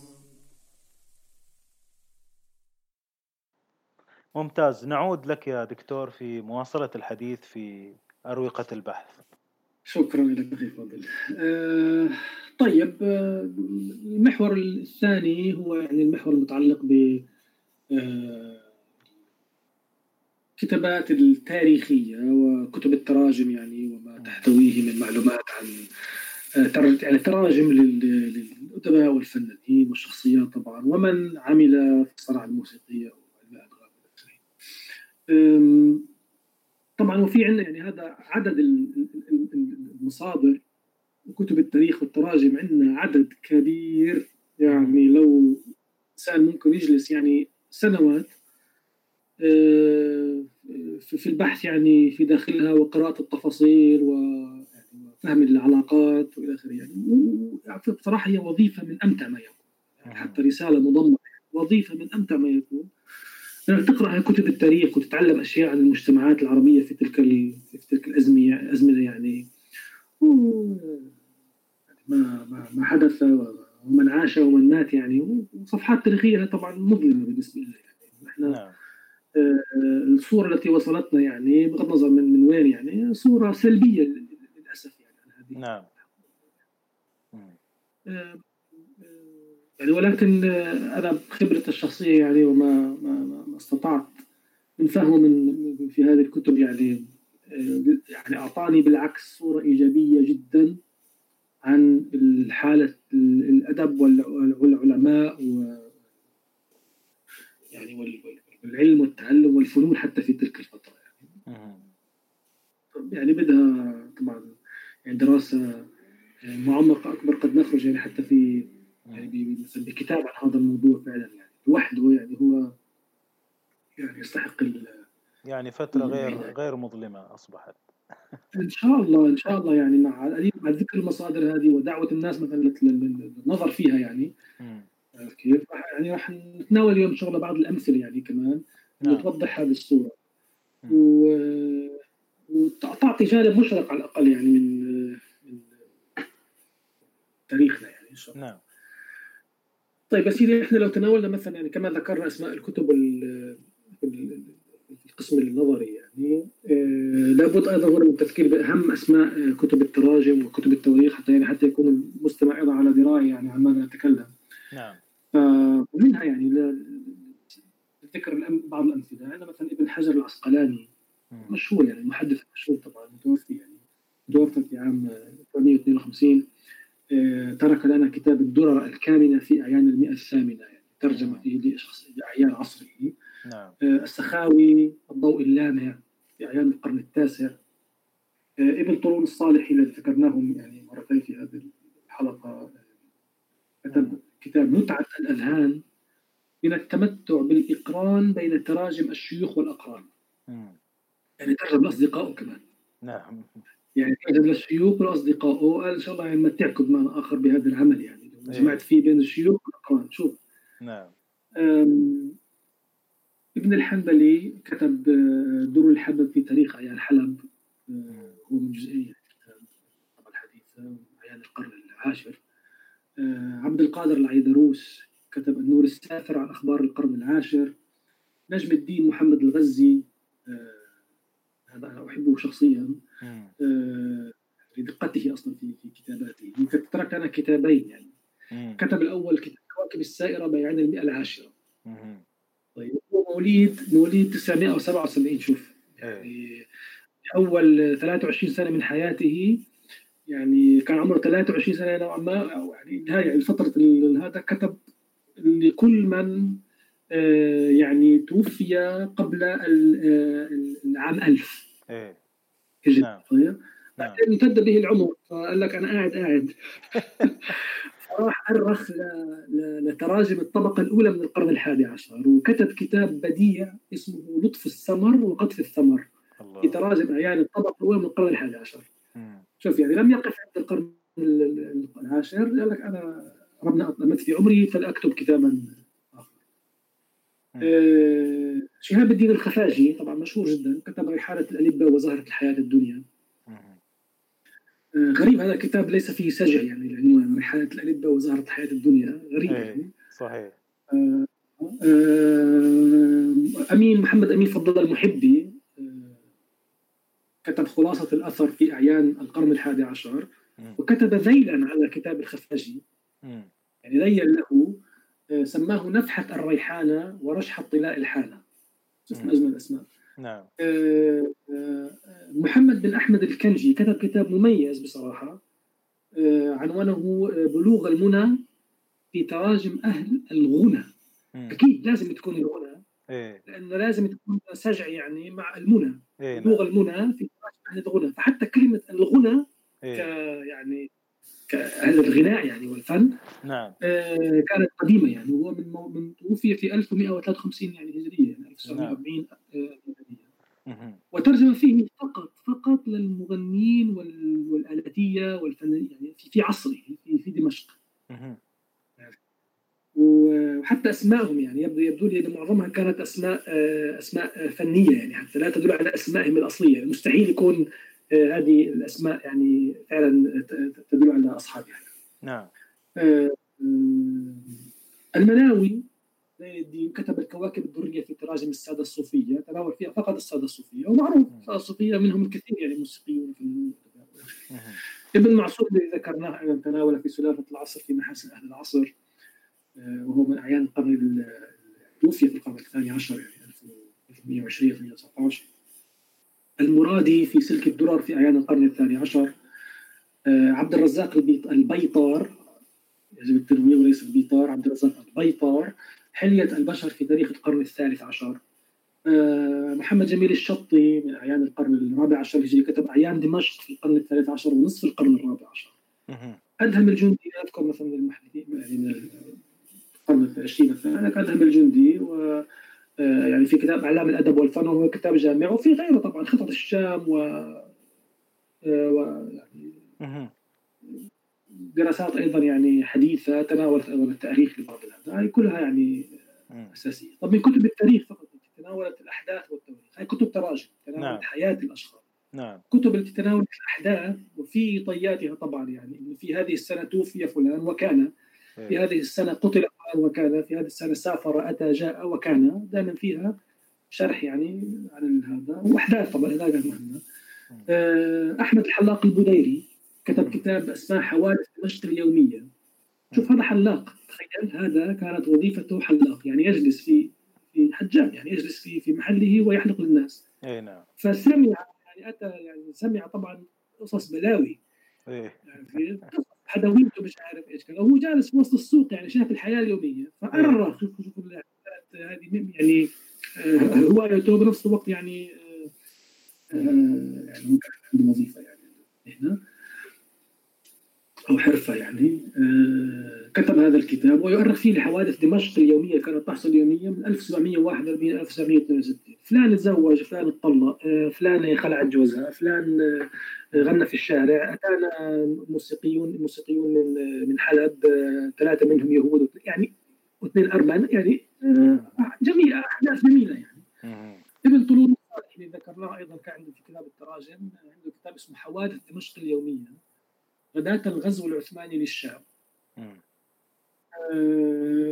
ابن العماد كتب شجرات الذهب في أخبار من ذهب، الحموي فوائد الارتحال ونتائج السفر في أخبار القرن الحادي عشر، ابن إياس بدائع الزهور، محمد رغم الطباخ إعلام النبلاء بتاريخ حلب الشهباء، ابن كنان الصالحي كنان الصالحي يوميات شامية وليس على اسم المسلسل المشهور يوميات شامية أو الحوادث اليومية. وفعلا يعني أنت تقرأ شوف تقرأ أنت كتاب من هذه الكتب كأنك جالس تحضر مسلسل سوري.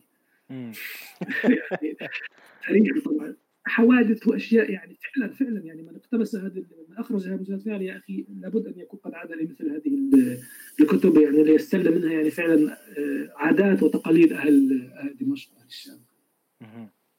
بارك الله اسمه عبد الرحمن الجبرتي عجائب الاثار في التراجم والاخبار مشهور جبرتي طبعا. خليل مردم من واصع العبار يعني قبل الثاني عشر وغيره حتى من المحدثين يعني عندك سعد زغلول الكواكبي كتب ذكرياته من ماضي حلب وتناول فيها العديد من الفنانين وكذا. جميع ولاية حلب بيت النغم أرخ فيه لحلب يعني كمركز من مراكز النغم كما كما عاصره يعني كما شاهده نعم. آه فيعني آه يعني هذه وما زال الكثير يعني لم أذكر كثير من المصادر طبعا ومعظمها وفي كثير منها مخطوط ما زال، هذه مصادر يعني الحمد لله أنها متاحة بطبعاتها مع التنبيه طبعا لضروره الرجوع الى المصادر المخطوطه منها للمقارنه يعني نعم. فشغل كثير يعني بصراحه. طيب لو ناخذ شو رايك نتناول بعض الامثله ونقف عند بعض والله يا ليت يعني. احنا معك في الارض يعني في هذه الساعه المتاخره رفع شويه يعني كمان عن المستمعين ولا انها تسجيل حلقه مش مهم نعم. صديقنا الغزي كله يعني كل احترام شوف كتب في كتابه يعني يذكر في كتابه لطف السمر في الجزء الثاني منه نعم. يذكر أربعة أربعة اجتمعوا في عصر واحد بدمشق الشام من أرباب الأنغام، أنا تعبيره أرباب الأنغام، وكانت تزهو بهم دمشق على سائر البلدان، يعني دمشق شايفة حالها على المدن الأخرى بهذول الأربعة نعم. يعني تباهي العواصم كل واحد منهم في غاية ما يكون من حسن الصوت وإحسان التأدية وتمام الإتقان. هذا كله قول الغزي. طب من هم هؤلاء؟ أحمد الضرير في قراءة القرآن. طبعا التفكير الغزي توفي في عام ألف وستة وسبعة وستين هجرية، يعني ميلادية ألف وستمئة وواحد وخمسين، يعني احنا بنتكلم عن الناس بين يعني نهاية القرن العاشر وبداية القرن الحادي عشر. نعم. بهاي الفترة الهجري. إذا أحمد الضرير في قراءة القرآن، الشيخ بعض الله المصري في عمل المولد الشريف، والحاج مصطفى بن دنجز في الأشغال، والرئيس محمد بن سعيد في الموشحات وإنشاء القصيد. طب شوف اختيار العبارات، هدول كلهم واحد بيقرأ قرآن، واحد بيعمل المولد، واحد بيعمل الأشغال. يعني غالبا الأشغال هي الموشحات الدنيوية. نعم. كيف؟ أما الموشحات فعادة كان يعني يعني يرمز بها إلى الموشحات التواشيح الدينية، يعني القصائد. نعم. هذول كلهم كل من عمل بهذا الكار يعني فهم من أرباب الأنغام. نعم. يعني إذا قلت هذا قارئ القرآن من أرباب الأنغام أنت ما غلطت في في في حقه يعني. نعم. بنظرة نغم بالمحصلة هي نغم، يعني ما ما يفعله ما يقوم به أكل عيشه من النغم. نعم. يعني نعم. يطلب للمقاسم ويطلب لهذا لهذا يعني لقراءة القرآن لجمال صوته مش لسواء. نعم. طيب أما هذا الشيخ أحمد الضرير يعني هو أورد له ترجمة زي ما حكيت، عنده كتابين، الكواكب ولطف السمر. الكواكب توقف فيه عندما توفي قبل الألف، فهذا توفي قبل الألف فذكره في كتابه الأول. هو شهاب الدين أحمد بن عمر الشلاح الضرير، توفي تسعمئة وتسعة وتسعين يعني. يقول عنه الشيخ الفاضل المقرئ المجود الحافظ لكتاب الله، ويذكر شيوخه يعني شيوخه ويذكر شيوخه وعلى من قرأ وممن أخذ القراءات العشر، خبير في القراءات. فمن شيوخه مثلا الشيخ شهاب الدين الطيبي، والذي نقل عنه الغزي يعني شهادته بالشيخ أحمد الضرير صاحبنا، يعني حيث قال شهادة أستاذه فيه: من أراد أن يسمع القرآن كما أنزل فليسمعه الشيخ أحمد الضرير. مم. شوف الله، يعني شوف خيال الشيخ، يعني لو تخيلت القرآن هكذا نزل على سيد المرسلين فليسمع هذا المقرأ، يعني لجمال ويعني ودعوته لاستماع القرآن. شوف سبحان الله. نعم. ويضيف الحديث أيضا: ما كان يسمع من أحسن منه قراءة ولا تجويدا كأنه خلق للتلاوة.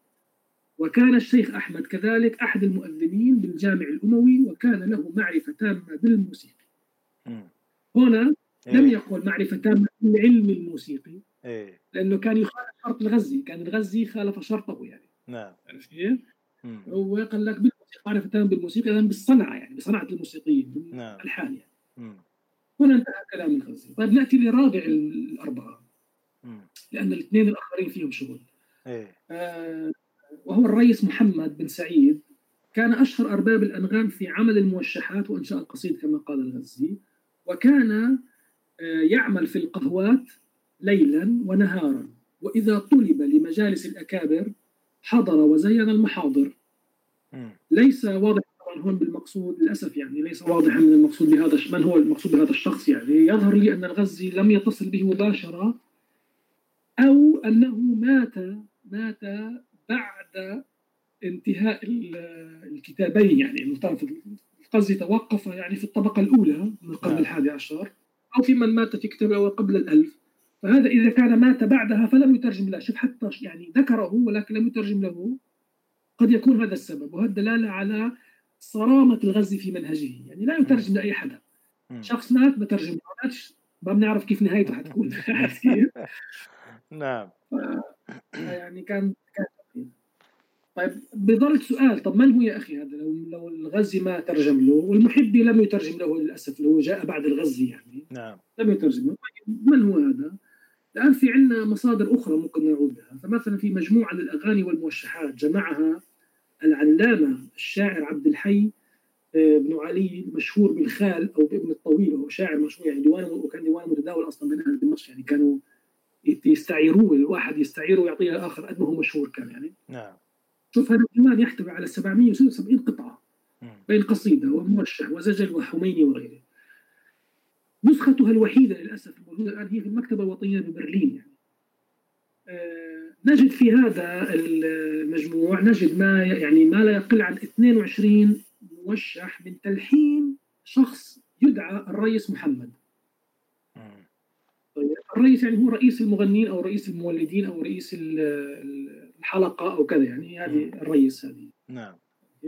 هو في غالب الأمر هو نفس الشخص اللي رمز الغزي، خصوصا أن عبد الحي يعني وتوفي في ألف وسبعمائة وخمسة يعني ألف ومائة وسبعة عشر في القرن الثاني عشر، في بداية القرن الثاني عشر، وعاصر وعاصر يعني من من عاش في القرن الحادي عشر. نعم. وجمع موشحات وقطع من عاش في القرن الثاني عشر، فيبدو لي إنه يظهر لي إنه هذا هو الشخص، ولم يكن لم يكن هو على الأقل هذا يعني اجتهاد. طيب نأتي للشخص الثالث اللي هو بعض الله المصري الحنفي، فيقول الغزي في لطف السمر أيضا في الجزء الأول منه، يقول ما يلي: وربما قيل في اسمه بعث الله، وهو منقول من الفعل الماضي، يعني أنت ممكن تقرأ اسمه على طريقتين، يا بعث الله كمصدر أو بعث الله يعني بعث الله يعني. إيه. نعم. وهو شيخ المولد النبوي كما قلنا، وأستاذ أهل الصنعة، وكان رحمه الله أعمى. طيب.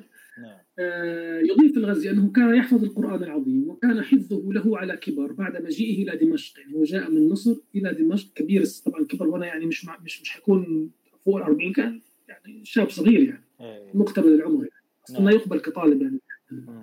القرآن الكريم. نعم. جود على الشيخ أحمد الضرير الشلاح. من أحمد الضرير اللي ذكرناه قبل شوية. إيه. قبل شوية هذا أستاذه يعني، هذا تلميذه، شوف اشترى مع يعني هو وأستاذه أستاذه يعني كانوا آه زي ما تحكي درر عصرهم يعني. أرباب. أرباب نعم. فجود عليه، وكان الآن نركز، كان أدخل أهل دمشق وأعرفهم بالمويسيقي، سنأتي لها. أها. سنأتي لها. وكان أحسنهم صوتا، يعني أحسن الدواخل هذول صوتا، وأقواهم ملكة، له تصرف عجيب في صوته مع جهارته ونداوته وظرافته، خصوصا في عمل المولد، وإيراده فصولا مرتبة، وكانت تأديته للقصائد ما فوقها حسن، وكانت أشغاله ظريفة. وبالجملة هل عنده أشغال؟ ولكن هداك ابن دنجز فاقه بالأشغال. تمام. وبالجملة فقد كان من نحاسن دمشق ومفرد الوقت، غير أن له أخلاق من اختص بها. شوف هلا بتفكر آه شو بدي يجي شو بدي يحكي عن أخلاقه يا ساتر. لا. فكان لا يقرأ مولده إلا بخمسة قروش ونصف، ويتطير من أدنى شيء فيعرض عن المولد بأدنى علة، يعني يتشاءم بسرعة، يعني إذا مثلا شاف شيء يقول لك مش عاوز، مش, مش هروح أقرأ لكم المولد المصري منه. يعني مش مش هخش المأتم ده ولا العزاء ولا المولد، المولد يقرأ في عدة حتى في الأفراح وفي. نعم. فكان يتشائم. طب وكان في أول أمره يعمل قصد يعني يعمل القصد يعني يؤدي القصائد إذا دخل إلى مجالس الأكابر، يعني وين بروح هذا؟ بس بغني في مجالس الأكابر. فلما حفظ القرآن صار يقول لأهل المجلس، بعد ما حفظ القرآن صار يقول لأهل المجلس الذي يدخل إليه: أسمعكم آيات أم أبيات؟ وهم لا يستطيعون أن يختاروا في ظهر الحال على كتاب الله غيره، يخجلهم، وإن كانت خواطرهم في غير ذلك. نعم. يعني لو ما حكى لهم غنى لهم كان أفضل، لكن هو بده يحرجهم قال لهم قرآن ولا كذا، يعني هذا طبعا دليل على دلال على أنه هو يفضل القرآن. نعم. فلا يكون جوابهم له إلا طلب إلا طلب القرآن. طيب هذا الإنسان حج في سنة ثمان بعد الألف، ويقول الغزي: كنت حاجا وكنت حاجا فلم ينشد شيئا في المسجدين الأكرمين. هاي سنقف عند الجملة أيضا: فلم ينشد شيئا في المسجدين الأكرمين. نعم. أنه قرأ شيئا من القرآن ولم أحضره يعني، وأراد أمير الحاج الزاكى أن يقرأ بعث الله المولد من مال السلطان فأبى. نعم. فعرض عليه مالا أكثر فأبى، فتوسلوا بنا إليه فأبى نفسه. أيه. ثم رجع الحج وبقي يعني يغلب عليه القبض حتى ترك أكثر الناس، يعني ظل يتعفف يعني ما يأخذ لحد ما الناس يعني خلاص بدوش يغني بلاش يعني. أيه. آخر. أيه. لا يغني. وكان مؤذنا أيضا بالجامع الأموي إلى أن مات، وسافر قديما إلى إسلامبول اسطنبول يعني، وقرأ المولد في حق السلطان مراد خان الثالث. ويقول مراد خان يعني من عندي، يعني هو الثالث يعني هو الوحيد الذي عصاه يعني. طيب ثم عاد إلى دمشق وسافر إلى طرابلس وقرأ المولد ليوسف باشا ابن سيفة بطلبه له لفرح عمله، يعني شوف من طلب يعني طلبوا السلطان وطلبوا أمير طرابلس من شهرته يعني فاقت الحدود يعني. ثم عاد حتى مات بدمشق، وقد أقام فيها أكثر من أربعين سنة. هلا الغزي ينقل عنه وبيعرفه شخصي، قال كان يقول: وكان يحكي أنه لما أراد السفر من مصر يترك مصر ويهاجر كان له أستاذ من الصالحين فقال له حين ودعه، شو بقول الأستاذ؟ بقول له: إن شئت فتحت فاك وإن شئت فتحت يدك، يعني تفتح تمك تفتح يدك. إيه. قال: قلت له أفتح فمي وظننت أنه يطعمني شيئا. إيه. ولد صغير يعني، لأنه لما ترك مصر كان شاب صغير، يعني معقول واحد شاب كبير يقول له بدي آكل يعني؟ ولد إيه. صغير عم بدهم يتلبس ولا شيء يعني. إيه. فتحت فمي يطعمني شيئا. نعم. يكافئه يعني. قال: افتح، ففتحت فوضع يده على فمي وقال: بسط الله لك الشهرة في الآفاق، يعني دعا له شيخه. شو بيحكي الغزي؟ بيقول لك: فكان اشتهاره بحسن صوته ببركة شيخه ودعائه، ورزق الحظ العظيم، وكان له خصوصية عن غيره، فإنه ما كان ينشد إلا شعرا معربا فصيحا، وهي أحد خصائصه طبعا.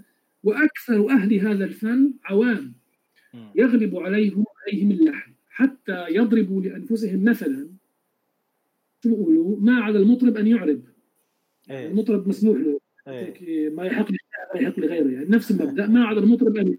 نعم. لكن هو كان يطرب ويعرب على حد تعبير الغزي. وكانت وفاته في الرابع من رمضان سنة عشرة بعد الألف، وهكذا. وهنا يعني ينتهي كلام الغزي. طيب دعنا، اسمح لي نتوقف يعني بعض هذه المسائل الواردة في الترجمة، والتي يعني قد يمر عليها القارئ العادي مرور. والله كثير كثير بصراحة، يعني تحتاج توقف. آه إحنا نأخذ نأخذ بعض ال يعني بعض ال بعض ال بعض ال بعض الأمور الأساسية يعني. آه يوم الباحث الجاد بصراحة بيقف ويطمعني يعني. طيب الغزي الغزي شو بيقول؟ بيقول إنه كان هذا بعض الله المصري كان أدخل كان أدخل أهل دمشق وأعرفهم بالمويسيقي، طبعا اتفقنا يعني. الموسيقي مش حنتكلم عنها. طيب لكن ما القصد من وراء وكان أدخل أهل دمشق؟ نعم. شو يعني؟ طبعا هي أدخلها اسم تفضيل على وزن أفعل. نعم. اتفقنا؟ نعم. طيب. اسم الفاعل المفرد داخل، والجمع دواخل ودخل. نعم. هاي من القاموس، طلعها من القاموس يعني، ولكن لا ي... لا لا, ي... لا تجد في القاموس المعنى المقصود من هذه المهمة. صحيح. إذا ما المقصود من الدخول هنا؟ في الحقيقة تأتي الإجابة من عدة مصادر. اها. أهمها حسب علمي يعني هو كتاب الميزان في علم الأدوار والأوزان، يعني كتاب في صميم الموضوع. نعم. في صميم الموسيقى. مم. وهو مجهول المؤلف، ولكن غالبا يعني من القرن الثامن الهجري الرابع عشر. نعم. في يعني أكثر من نسخة من هذا الكتاب، لكن في نسخة وحيدة محفوظة في مكتبة السلطان أحمد في متحف طبقة سراي في إسطنبول، يعني هناك فيها فصل يعني تنفرد فيه عن غيرها من تنفرد به عن غيرها من النسخ، أو على الأقل نسخة جوتا في ألمانيا يعني الشهيرة أيضا. هناك نقرأ ما يلي: قيل إن الناس في هذا العلم، يعني بين قوسين أي الموسيقي، يعني الموسيقي ثلاثة أصناف مشابهة لثلاثة أخرى. تمام؟ نعم. فالثلاث الأول الداخل والمستجرب والخارج. تمام؟ ثلاث أصناف مشابهة. لماذا؟ مشابهة للعالم والمتعلم والجاهل بالعلم. م. إذا الداخل يقابل العالم، والمستجرب يقابل يقابل المتعلم، والخارج يقابل الجاهل بالعلم.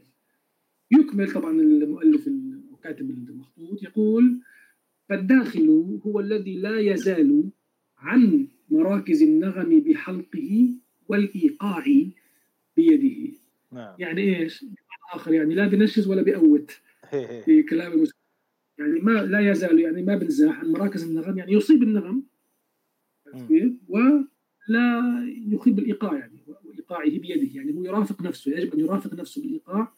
طيب. ويبقى هذه هو العالم. فإذا العالم هو الداخل. تمام. أما المستجذب هو الذي يكون خروجه بحلقه وبيده، لكن ما السبب يعني الآن؟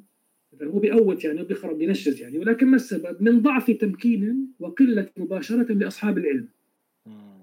يعني هذا شوية تمرين مسكين يعني، هو هذا متعلم يعني يعني يقص يقص شوية تعليم، فبالتكرار والمباشرة يرجى له الصلاح والدخول فيه بصحته. نعم. يعني شوية تمرين يصير.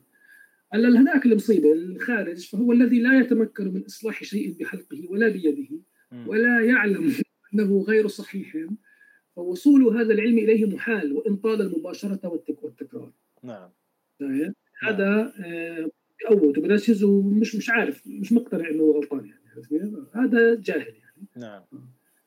مثل بقول لك منهم من يكون صحيح الحلق ولكن يخرج بيده، ومنهم من يكون صحيح اليد ويخرج بحلقه، يعني تعرف بنشز بس بيعوج يعني هاي. إيه. نعم. فهذا انتهى الميزان. طب المحبي صديقنا في خلاصة الأثر عرف لنا يعني الدخول يعني في أحد التراجم اللي ذكرناها ذكره يعني، وقال يعني لتوضيح معنى طبعا أراده، قال الدخول هو حسن الصوت الجاري على قانون المويسيقي، شوف حتى هنا المويسيقي إيه. وضده ضده الخروج، إذا عندك الدخول والخروج. إيه نعم. أتوقع واضح الصورة. إيه نعم. طيب طيب في عندنا أرجوز عبد القادر القادري، الأرجوزة الشهيرة فيها مئتين وسبعة وأربعين بيت، ورد مصطلح داخل بنفس هذا المعنى في عدة مواضع، نذكر منها على سبيل المثال قوله يعني حين عدد الشعب م. التابعة للأصل لنغم الإصفهان يعني م. يقول أرجوزة كما قلنا، والثاني السيكات أيضا فافهم، وفي البحور الست عد فاعلم. ما في لحن ظاهر المفروض في البحور الستة يعني نعم. عدة فولاك هتكسر هتكسر هذا، فهو سمح لنفسه، شوف هو خرج نعم. اتكلم عن الداخل وخرج. طيب هناك فاطلب حكمه يا داخل ففيه من قد حارت الأوائل، إذا نعم. يا داخل عم بيكلم مين؟ عم بيكلم اللي يفهم العالم داخل، معناته أصلا كل بما أنه ذكره أكثر من مرة يعني معناه أصلا جوزته هو عم بيحكي مع الدواخل هذا نعم. عبارة عن مراقب. فشو حكيت لك أنا لازم يكون في عنده سبق علم صح، هو لازم المتلقي يكون عنده سبق علم، فهون عم يفكر صاحب العلم يقول له يا جاهل ولا يا شوف من الهدف. طيب هل هناك مصادر أخرى لهذا الكلام يعني قصة الداخل والخارج؟ نعم، وهي دواوين الشعراء وكتب التراجم مليئة بالأمثلة، وجلها أمثلة على حسن الإيهام والتورية يعني. نذكر منها على سبيل المثال يعني ما قاله الشاعر مامية الرومي المتوفي عام تسعمئة وسبعة وثمانين هجرية في مطرب بشع الصوت يعني بنشز بين قوسين بده يمد هذا، وال يعني هذا البيتين اللي قالهم من مجزوء الرجز، يقول لما تغنى خارج آوازه في العدم، آوازه يعني صوته صوته بالفارسية يعني استخدم الكلمة الفارسية آواز، لما تغنى خارج آوازه في العدم فقيل لي ذا داخل فقلت في جهنم. نعم هذا داخل بس في جهنم الله مش داخل نعم. هذا وصف نعم. شوف يعني من جميل القول أيضا ما كتبه يحيى الأصيلي الشاعر على فكرة والموسيقي نعم. الفذ يعني في عصره وخادم السادة البكرية في مصر، يستأذن محمد الصالحي شيخه في الدخول عليه فيقول على الباب من كاد من شوقه يموت وذلك يحيى الأصيلي نعم. أتى يتغنى بأوصافكم فهل تأذنون له في الدخول؟ نعم نعم الدخول من عين دخول الأول. فشو أجاب الصالحي؟ قال له يعني لمولاي يحيى رقيق الطباع ولطف السماع وحسن القبول، أمولاي هل خارج صوتكم لتحتاج للإذن وقت الدخول؟ نعم فجاب يعني المعنى أصلاً آه يعني أنت أصلاً ما أنت خارج عشان تحتاج إذن تفوت كيف شغل. نعم. هذا كمان أيضا يعني كقول الجزار الشاعر يعني كان يعني يمتهن أو يحترف حرفة الجزار يعني كان من شعراء خطيرين يعني في عصره. أمولاي ما من طباع الخروج ولكن تعلمته في خمولي، أتيت لبابك أرجو الغنى فأخرجني الضرب عند الدخول. نعم يعني نفس نفس نفتدها بنفس المعنى. هنا الضرب طبعا في الإيقاع يعني أصل إيحاء في الإيقاع. نعم. طيب سؤال الآن، هل هذه التسمية ما زالت مستخدمة الآن على الأقل في يعني في مصر وسوريا وكذا في بلاد الشام يعني في المصادر التي وردت فيها يعني؟ فعلا سؤال وجيه، عمرك سمعت أحد بيستخدم هذا يقول لك الداخل فلان؟ في أنا بالعراق الداخل حسن يمكن يكون حتى مستخدم يعني ذكر اسمه يعني. نعم نشوفها يعني. أه بصراحة أنا أحدث مصدر يعني عمرا يعني أصغر مصدر عمرا يعني وقفت عليه هو قاموس الصناعات الشامية للمبدع الشيخ محمد سعيد القاسمي رحمه الله، وأضاف عليه طبعا نجله يعني جمال الدين والعلامة خليل العظمي يعني أكمله العمل هذا لم لم ينهي للأسف الشيخ القاسمي بوفاته يعني. فمن بين حرف وصناعة أهل الشام التي لها علاقة بالنغم من قريب أو بعيد مثل الحكواتي الزمار يعني ويسمى أيضا الجريدي ويعني ذكروا التهليلجي. نعم. واضح يعني هو الذي يحدد التهليلة، يعني رئيس الذاكرين في التهليلة. ولمن لا يعرف ما التهليلة أيضا يشرحون ما التهليلة، فهو يعني يقول في دمشق هي عنوان الاجتماع على قراءة القرآن والأذكار التي تقام بعد وفاة المتوفى. مم. يعني بيجيبوا ناس يقوموا بالتهليلة، يعني بيجتمعوا بذكر في منزل في منزل المتوفى يعني أو في مسجد يعني. طيب، فيسمى رئيس الذاكرين ومن تحت يده أيضا الدخل، يعني الدواخل، جمع الداخل. فأنا أعتقد أنه هنا اتضح المعنى ما المقصود بالداخل. نعم. طيب، نعود الآن إلى مفاخر دمشق ال الأربعة. طبعا يعني قبل أن نعود للرابع يعني بس نذكر كمان قد في نقط كثيرة ممكن نوقف عنها، يعني حتى أحد النقط مثلا إنه إنه يعرض عليه خمسة قروش لقراءة المولد، ترى مبلغ إيه مش بسيطة يعني، المبلغ يعني كان في هذاك العصر في هذاك العصر كان الحج يكلف من الألف إلى الياء رايح راجع ماكل شارب نايم سبعون قرشا. امم شوف إيه هذا اللي بيقول يعني عدم مؤاخذة يبات في فندق في الزمن سبعون قرشا شو يعني كلف الحج من حجاج الشام أحمد الشامي يعني. طب خمس قروش لقراءة المولد، يعني هذا أسبوع زمان بيطلع حجته يعني. صحيح صحيح. نعم.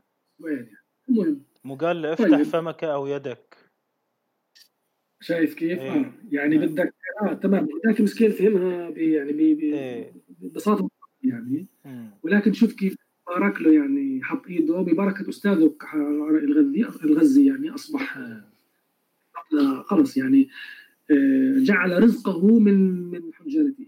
نعم. سبحان الله. امم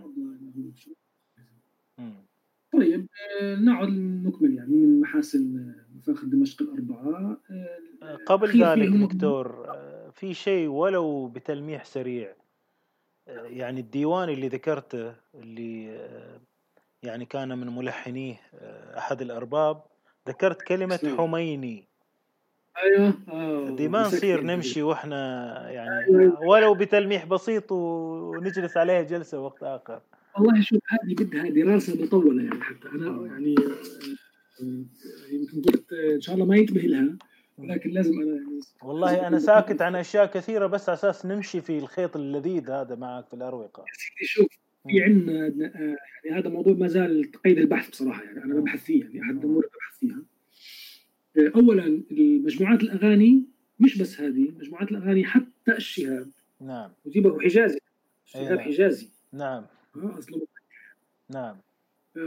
مليئة مليئة بالشعر الحميني، وخاص يعني يعرف مباشرة. ما ما متى ما لك شاقول أوام وهفهف عرفت إنه هذا حميني مباشرة. إيه نعم. مباشرة يعني ممتع يعني حتى بلهجته اليمنية. نعم. آه شوف في عنا من أكثر من آه تلميح ل طبعا ال... إحنا إحنا ممكن نسميه مستايلات يعني أو أو هذا. عندك مثلا أسلوب النجدي. مم. في كتير آه المكتوب يعني يكتب يذكر توصف بأنها نجدي، يعني هذا موشح موشح نجدي، موشح يماني، موشح عدني، موشح صنعاني، موجودة في المراجع يعني. طب كيف يتغنى بها أهل دمشق؟ بعد في بعد. نعم. طيب معروف يعني أهل اليمن يعني وعلاقتهم بالجزيرة والحجازين وكذا يعني معروفة يعني. نعم. بدهاش بدهاش في تواصل، طبعا في تواصل كبير، وحنسمع الآن كيف انتقل الموسيقيون يعني وهو هذا إلى اليمن وأقاموا فيها من نعم. الشام. نعم. واحد.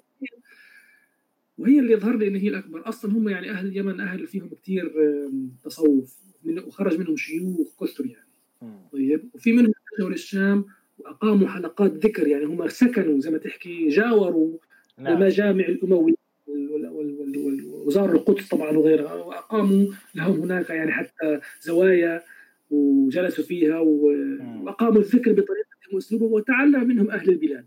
فمثلاً محمد اليماني، شخص اسمه محمد اليماني، هذا توفي عام ألف وتسعمائة وتسعة عشر يعني ألف وستمائة وعشرة. كان هذا يعني هو رئيس اليمانية، اسمهم جماعة اليمانية في الجامع الأموي. نعم. كان رئيس يعني ذكرت المصادر، وعاش يعني سنين طوال يعني في دمشق، ويعني يعني يحظى باحترام باحترام واهتمام الناس. على فكرة أنا الآن قاعد عم بقرأ لك من رسالة الدكتوراه تبعتي. نعم. ويعني وكان يعني معتادا على أداء حلقة الذكر بطريقته بطريقة اليمنيين يعني وألحانهم وألحانهم برضو في الجامع الأموي. نعم. فكل من أمل يعني يسمع اليمنيون يغنون في المسجد. نعم نعم. وهم معروفة جميلة يعني مش يعني مباشرة يلتقطها اللاقطون يعني. روعة. وهو شوف ويذكر ابن أستاذه اللي هو الشيخ أكبر اليماني. طبعا هذا الكلام أيضا حبيبنا الغزي ذكره. نعم. يعني أجل يعني سأكون يعني معطي المصدر كمان. الغزي ذكر هذا الكلام. فأدلة زي هذه مثلا إنه يعني كيف وصل الغناء اليمني على الأقل أو الأسلوب اليمني والشعر اليمني إلى هذه جميل إلى هذه المناطق. شوف أعطيك سيدك الشعر. نعم. هل تعرف بأن الغناء اليمني والحميني يغنى إلى اليوم في حلقات الذكر في ماليزيا وفي أندونيسيا؟ نعم التسجيلات. نعم إلى اليوم اسطوانات موجودة إلى اليوم. مم.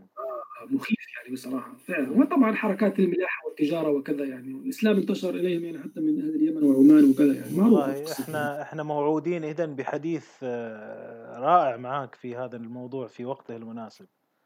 تعطيني وقت أحضر لأنه هذا لكن تكرم إذا استطعنا لهذا مو إذا سمعنا أحد الناس على دراية في هذا الموضوع يعني أنا من خلال منبرك يعني بقدم الدعوة إذا تسمح لي يعني عن اسمك يعني بالتأكيد يعني هذا نادينا كلنا يا دكتور هذا اللي يعني الموضوع. نعود للأربعة التي تزهو بهم دمشق يعني. نعم نعم. الرابع من هو مصطفى ابن دنجز بالتاء أو دنجز بالدال. نعم. ومن اسمه يبدو يعني باين عليه إنه هو من أصول يعني غير عربية مش هقول إذا كان تركي أو غير تركي ممكن يكون من أواسط آسيا يعني من أذربيجان وغيرها يعني. نعم. ودنجز هي يعني لها يعني أنا بحثت عنها هي غالبا واحدة يعني واحدة من اثنين إما أن تكون يعني من كلمة دنيز وكانت كلمة دنيز بمعنى محيط طيب تكتب بهذا الشكل بالكاف يعني ولا تلفظ يعني يسموها دنيز. نعم. طيب المعنى هو ابن المحيط يعني ابن المحيط. طيب أو وهذا عادي يعني دنجز هي خفيف العقل الأبله. امم وهاي الألقاب كانت عادية يعني في ذلك الوقت يعني يقال ابن الأبله وليست لا, لا يعني لا لا لا يراد به إهانة بها إهانته يعني. مم. هذا لقبه. آه، تمام. فماذا يقول عنه الغزي؟ يقول أيضا الداخل يبدأ ترجمته بقوله الداخل الأستاذ المنفرد في صنعة الموسيقى والألحان بالفنون التي تميز بها على سائر الأقران. كان حسن الصوت وربما أطبق ثمه في إنشاده وتلحينه فيسمع من حلقه ما يطرب السامع من النغمات ويطري على صوت العود والنايات يعني. وهذا أحد أساليب الإلقاء يعني والغناء اليوم إنه مثلا إذا أنت أغلقت يعني فمك أطبقت على شفتيك يعني وترنمت بالميم مثلا هاي لوحدها يعني تطرب الناس تخيل يطري على صوت العود نصف أنت يقول لك أطبق فمه في إنشاده طيب وتلحينه فيسمع من حلقه يعني واضح شو الوصف. نعم. من الحلق عن هذا من الحلق يعني ما يطرب السامع من النغمات. طب تخيل إذا ما كان في مايكروفونات ولا كان في أسلوب لك تسمع هذا. نعم. شوف قديش صوت الجمهور يعني حتى لو لو سمع يعني يسمع صوته وهو مطبق ال لا ويطري على صوت العود والنايات يعني بيغطي على صوت العود والنايات. نعم.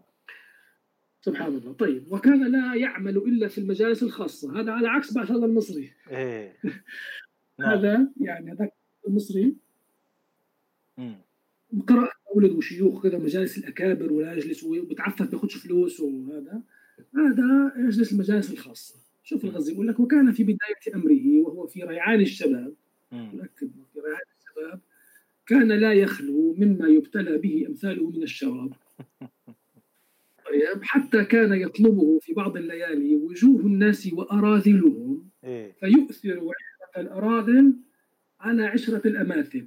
أها. مع يعني بالرغم من بذل المال له من الوجوه فيعرض عنه ولا يرجوه يعني طبعا كيف زلمة تبع كيف ادفع لي فلوس بجيك أعطيني كيف بجيك المصرية. نعم.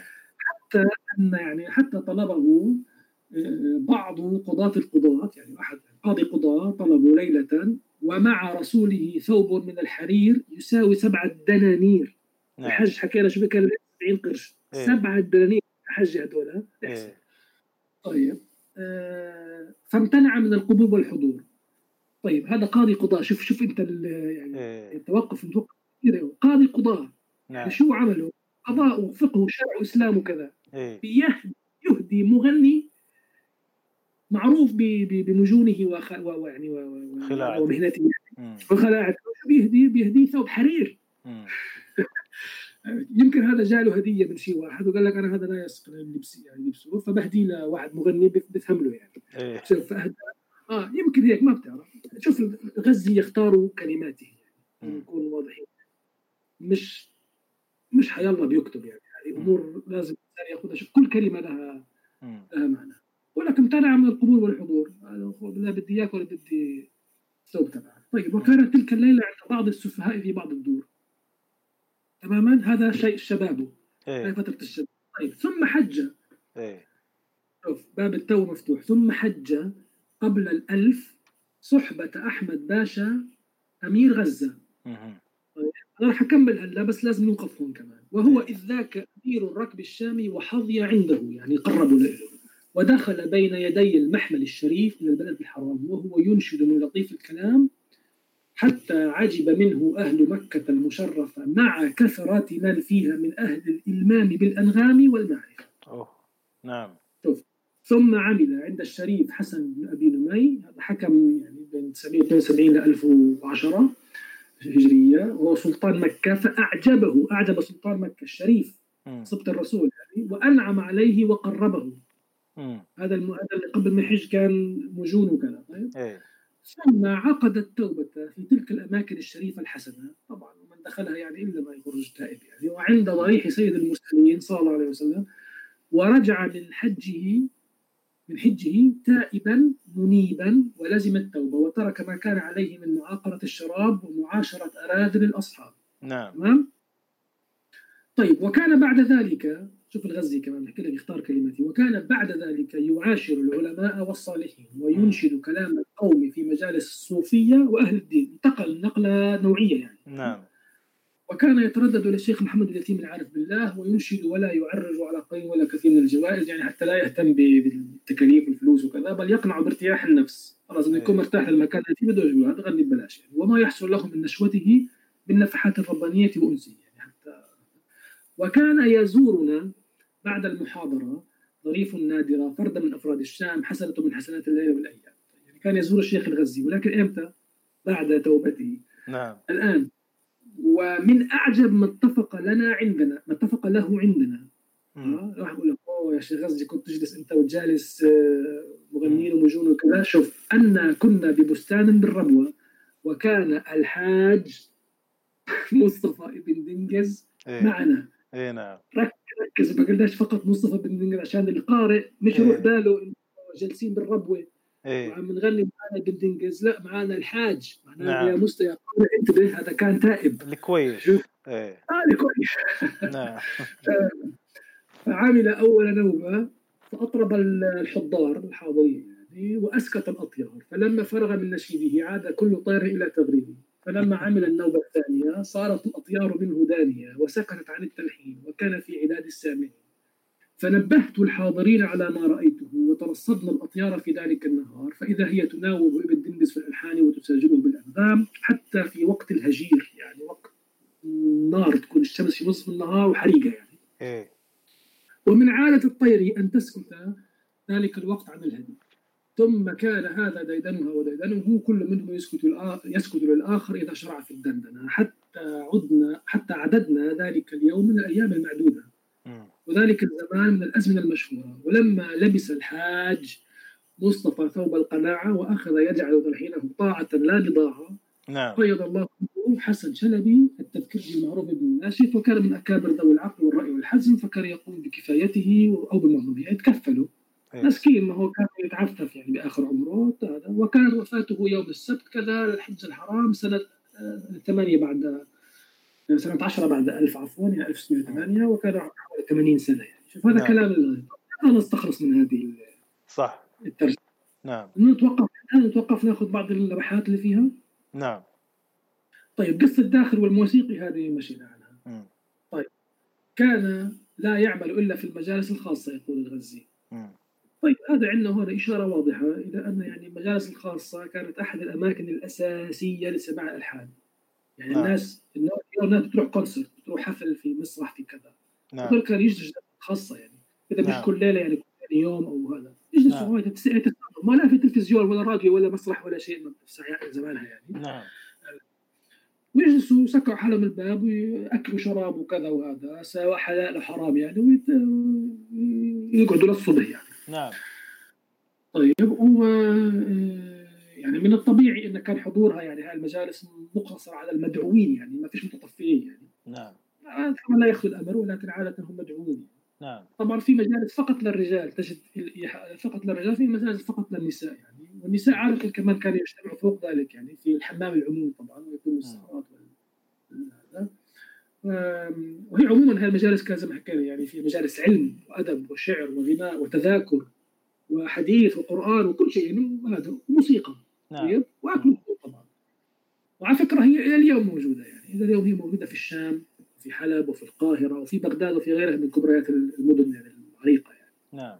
اليوم جلسات خاصة بيكون جلسة فيها تذاكر و... و... والله في حلب لليوم تسمع شغلات مناطق تتابع على الإنترنت ولا كذا استغرب يا أخي هاي العالم وينها وين مش مسموع أسمائها ولا شيء المطربين والمنشدين مش الجلسات الخاصة شيء مخيف يعني. صحيح. تماما و يطلب لها أحيانا يعني إذا ما كانوا من أهل من الأصل الداعين أو المدعون يطلب لها خصوصا يعني خصوصا يعني آلاتية ودواخل ويتم مفاوضتهم يعني على مبالغ كبيرة زي ما شفنا أيه. تدعي شاب وتقول له تعال بس خذ مبلغ وتعال عملنا السمرية السهرية معاك يعني. نعم. يدفعوا مبالغ وهذا شو بدلك بدلك على قدر الفن يعني وتقدير الناس له بغض النظر سواء كان الزلمة مستقيم ولا مش مستقيم بدهم يستمتعوا بدهم غناء بدهم غناء بدهم فن بدهم موسيقى بيدفعوا مصاري. نعم. طيب طيب آه... طيب القصة الأخرى أنه حجة مش أي حجة مش ركب الركب الشامي وراح الحج لوحده لا صحبة أحمد باشا أمير غزة. نعم.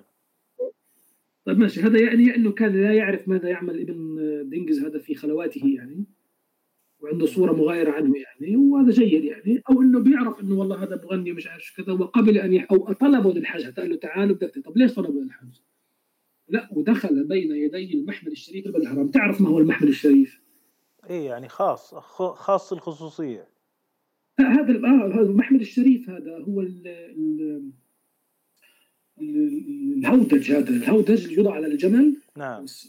شو يسمى الهودج يسمى الهودج إيه. نعم نعم محمل او هودج محمل تمام يوضع على الجمل هذا ويتق يعني يتقدم قافله ركاب الحج الشامي إيه. ويحمل كان قرآنية او قرآن ملفوف بالحرير و فلوس من السلطان بعتها عشان يدفعها للقبائل تحت انها ما تتعرض للموكب نصها بده يندفع بالروحه ونصها يندفع بالرجعه أيه. يعني رمز السلطنه هذا كان رمز السلطنه لما يقول لك دخل بين يدي المحمل الشريف يعني شوف انت هذا واحد راح يحج مشهور بمجونه أيه. مغني شوف جمال صوته واتقانه للغناء غطى على كل شيء اخر. نعم. منيح اللي جابوه الحمد لله يعني كانوا كانوا كانوا زي ما تحكي سبب في في يعني في استقامته يعني وتوبته. نعم. وهذا عادي يعني احنا حتى يعني كان قوافل الحج يعني يرافقها حداة منشدون ومداحون يعني هذا معروف يعني حتى تس يعني يسهلوا على الحجاج يعني مش واحد واثنين يعني كانوا على امتداد القافله في ناس يعني. نعم. يا بي بي بي اخي بيسلي الجمل قبل ما يسلي المحمول يعني. نعم. وفي عندنا إشارات في عدة المصادر على هذا الكلام فمثلا يعني نذكر كمان مثلا في الداخل البسيطة في ورد في وصف رحلة الشيخ محمد بن زين العابدين البكري الصديقي. نعم. وصبت رسول الله وحفيد الصديق يعني رضي الله عنه إلى بلاد الحجاز حج سنة يعني هذه كانت ألف ومئتين وستين هجرية في القرن الحادي عشر كتبها خادمه وتابعه بدر الدين بن سالم بن محمد يقول يعني ثم بعد وداع الأحباب هذا في مصر الكلام. طيب بعد وداع الأحباب شرع في السير والذهاب ركب رضي الله عنه في موكب بهي بهيج قد جمع كل أريب وفاح منه كل عرف أريج، إلى أن قال: وكان أمامه أيضا طوال من رؤساء الدخول، حتى هو استخدم دخول، من رؤساء الدخول تطرب بسماعه العقول ويفعل بالشمائل فعل الشمول، فازداد بسماعه شوق الناس إلى مواطن الأحباب، يعني إلى مكة والمدينة. طيب طيب نعود نأخذ جانب آخر من الترجمة. شو قال لك الغزي؟ وهذه مهمة جدا، هذه أتمنى يعني يكون فيها فائدة للمستمعين. يقول: حتى عجب منه أهل مكة المشرفة مع كثرة من فيها من أهل الإلمام بالأنغام. وهذه ذكرناها في في قبل شوية في ترجمة الرابع. هي هذه إيه؟ قصدي إيه نعم. هذه إحنا عاد أستوحي من الترجمة الرابع. نعم. إنه قال عن الغزي إنه أعجب منه أهل مكة مع كثرة من فيهم من أهل الإلمام بالأنغام. نعم. شوف الحج الغزي إذا ما حجج كل سنة كان يحج كل تاني سنة، هو بيعرف شو عم بيحكي. وكنت كنت حاجا وكنت هاجا وتعرفت عليه في الحج، وكان يعني زلمه دائما كان يعني رافض، فبيعرف شو بيحكي.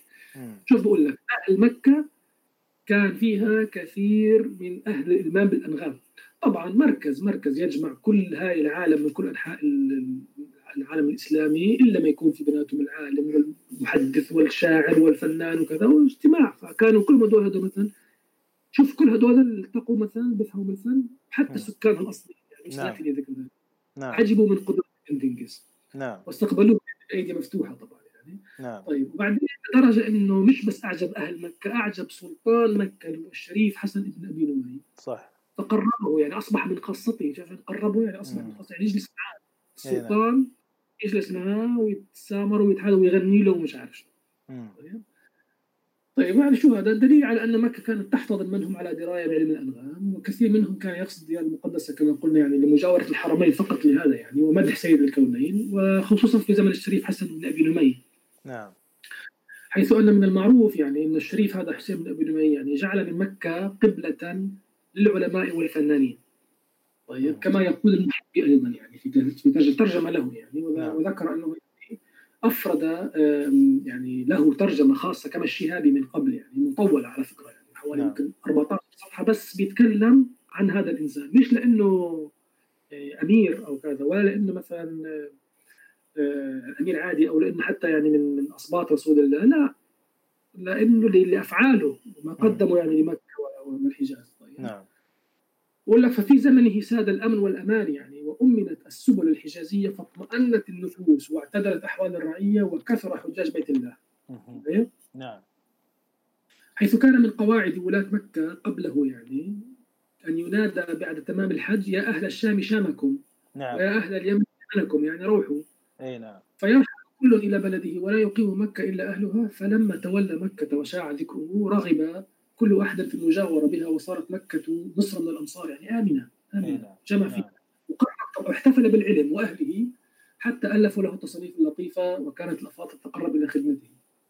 طيب. نعم. فيعني آه كيف كيف ابن خلدون قال لك: إذا توطن يعني الأمن والأمان، استخدم يعني حاولنا تفسير عبارات، إذا توطن الأمن والأمان وصار في حضارة، في موسيقى، في فنون، في في نعم. صح. إذا ذهب هذا أول شيء بيختفي من مظاهر الحضارة والعمرانية الفنون. نعم.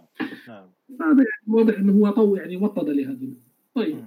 على فكرة هذا جده المباشر هو بركات بن الحسن، هو قائد القصيدة المشهورة التي مطلعها: هذه المنازل أنخ يا سائق الإبل، وانزل بعيسك بين البان والأسد، وانشد فؤادا غدا صبا بكاظمة بين الظبا، صرعته أسهم المقل، ناشدتك الله يا من لج في عدلي، وقادني حبه طوعا إلى أجلي، لا ترحلن فما أبقيت من جلدي، ما أستطيع به توديع مرتحلي. الله. وهذه على فكرة لحنت، أصبحت موشح يعني، مذكورة في عدد الموشح هذا من نغم الرأس. نعم. وأصول المخمس، ومذكورة عند الشهاوي أيضا في سكنته، يعني مراد الاتباع. جميل. أم... طيب أم... هل يعني هذا كان مثلا إنه ممكن واحد يقول لك إنه هذا شخص واحد التقى بابن نمي الشريف ابن نمي وكذا، هل هذا يعني كان أمر مألوف ولا إنه حادثة واحدة وبنينا عليها النظرية هذه؟ لا صح. نشوف نعم. نأخذ مثال آخر. نعم. في مجموعة أشعار مخطوطة في المتحف في المكتبة الوطنية في برلين آه رقم الحظر وبيتر مان اثنان يعني ستمائة وثمانين. آه هذا المخطوط أو المجموعة حوى رسالة قصيرة في السماع م. من موضع محمد بن محمد الهريري الحلبي الأصل الدمشقي المسكن. ورد فيها ترجمة لشخص يدعى سالم الطريفي.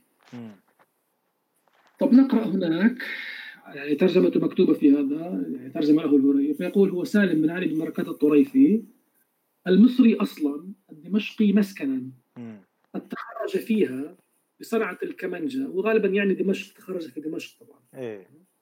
تخرج فيها بصنعة الكمنجة وفاق من, من مضى في فنها ومنجى من جاء يعني.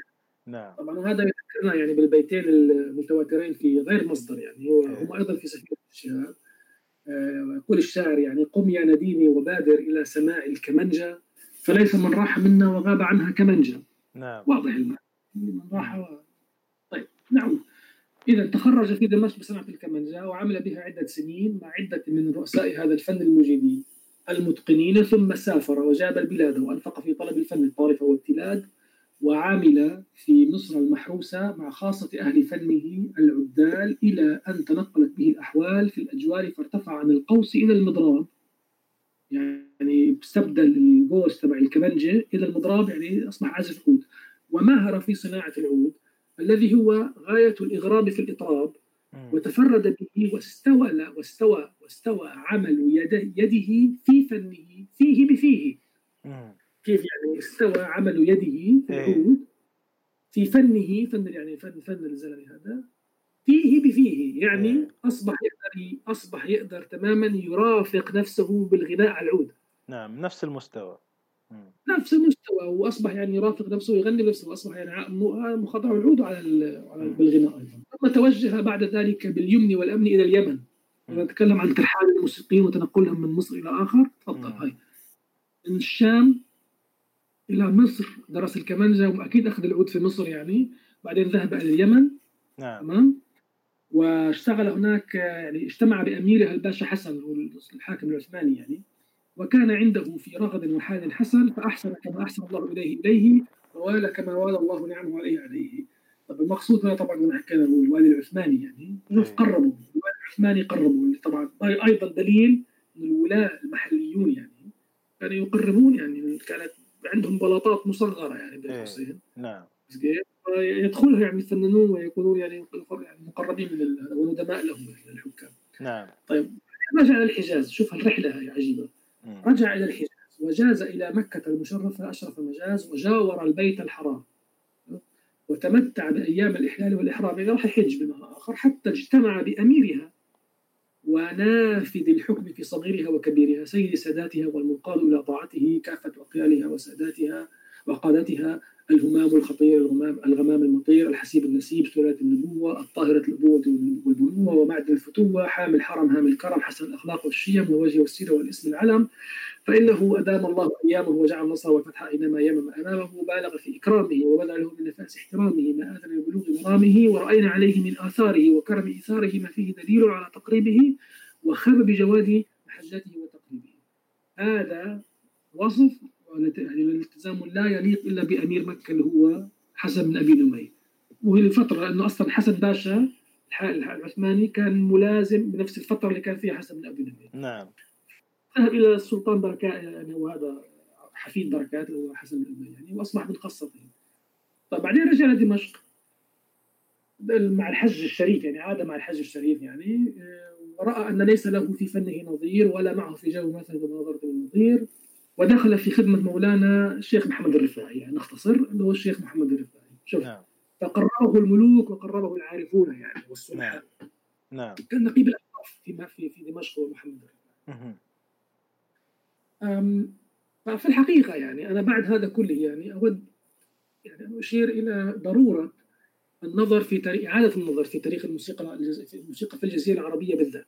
امم ليه؟ لأن المصادر التاريخية تحمل في طياتها فعلا الكثير يعني، ما على الباحثين يعني إلا الاجتهاد في البحث عن المعلومات المتناثرة يعني. فعلى سبيل المثال يعني نقف في بعض المصادر او على بعض المصادر يعني التي ذكرت وقائع لافته حصلت في موسم الحج حتى بالذات يعني شو. نعم.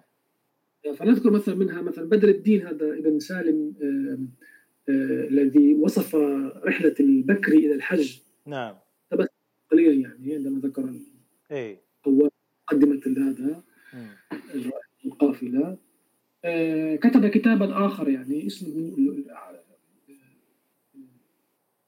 عفوا في في نفس الوصف يعني في نفس الرحله في نفس الرحله في وصف الرحله اللي هو اللي هو عنوانه يعني المجاز في حقيقه رحله الشيخ محمد زين العابدين البكري الى بلاد الحجاز. نعم. يقول ان الشيخ البكري بعد وصوله الديار الشريفه واتمامه مناسك العمره يعني هو اول شيء وصل وعمل عمره الحج ما كان بادئ. إيه. عمل عمره يعني قال لك وصلي وصلي عمل عمره جلس في انتظار حلول موعد الحج في منزله خصص له منزل يعني وغالبا يقرأ من النص أيضا أن هذا حسن ابن نمي نفسه هو من أعطاه هذا المنزل عفوا حفيده.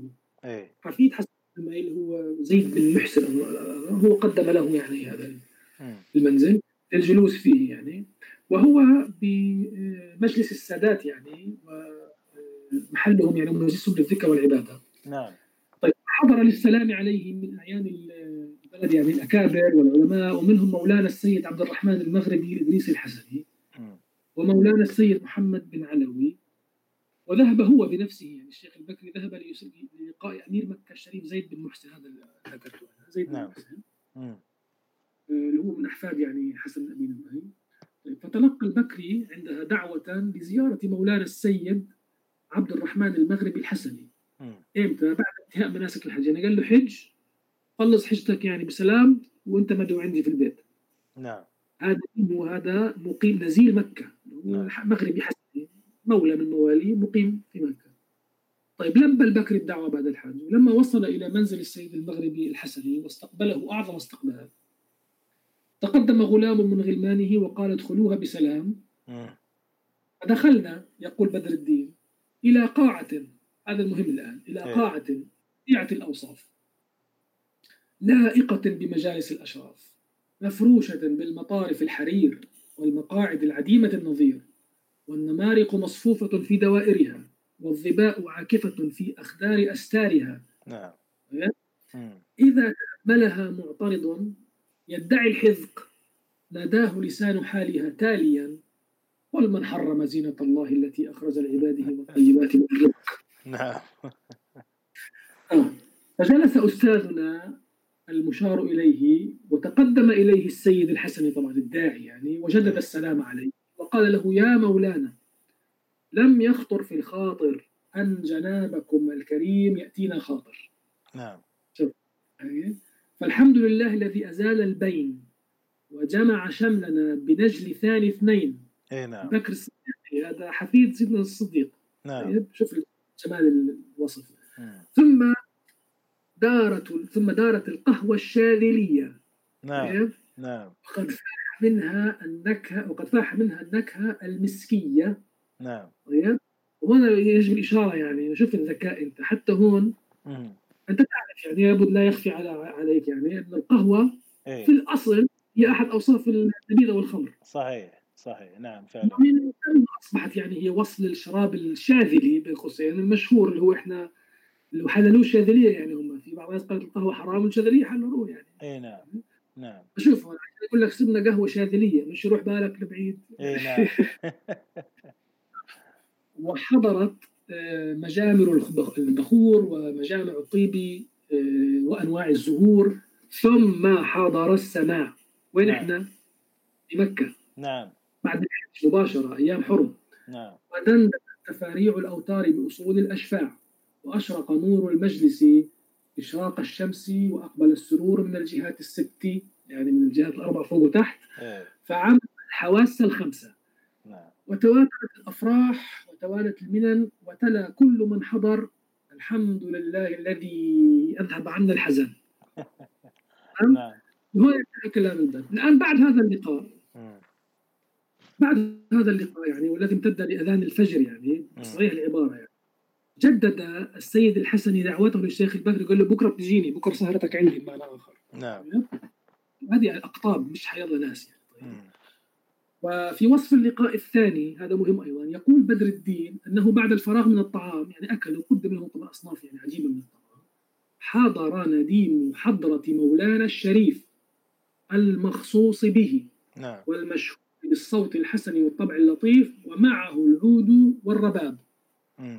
طيب مين هذا نديم حضرة مولانا الشريف؟ مين مولانا الشريف؟ هذا اللقب فقط لقب زيد بن محسن، هو أمير مكة. نعم. حضر هذا النديم الخصوصي لأمير مكة. نعم. يعني كان عنده موسيقي بهذا، وجاب معاه العود والرباب.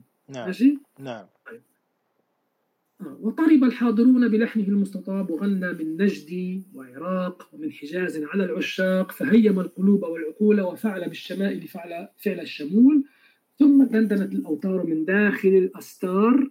نعم. ثم دخلت الأوتار من داخل الأستار، وتتابع السماع من تحت القناع. نعم. طيب.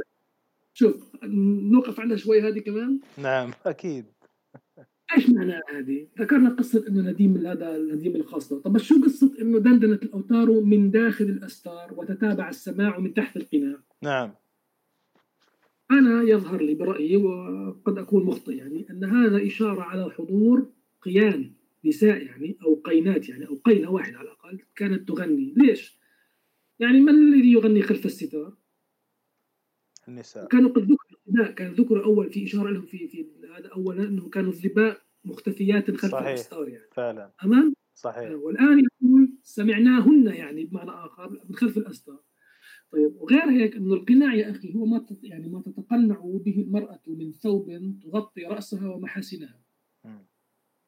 هلا ممكن واحد يقول لك اوكي بس القناع ايضا مجازي يعني للشيب. ايه طيب والأستار ليش المتشيب يعني او الشيء يعني الشيب ليش بده يتخبى ورا يعني؟ فيها نظر، ولكن يعني انا يظهر ارجح انه هذا انه من حضر المجلس يعني كنا يعني نسوة يعني كانوا نعم. غنى فلا باس. نعم زين، هذه شيوخ موالي واحفاد واصباط لرسول الله يعني، فهون شوف يعني لها تخريجه شرعيه اكيد مئة بالمئة يعني. فهي يعني مهمة. نعم. نقف عندها.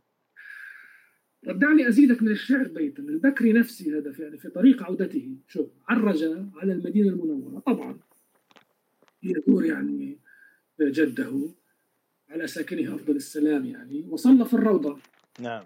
وأنشد بعض أهل المدينة المنورة، هذا كلام بدر الدين الآن، أنشد بعض أهل المدينة المنورة يعني أحد سكان المدينة المشهور بحسن الصوت والدخول.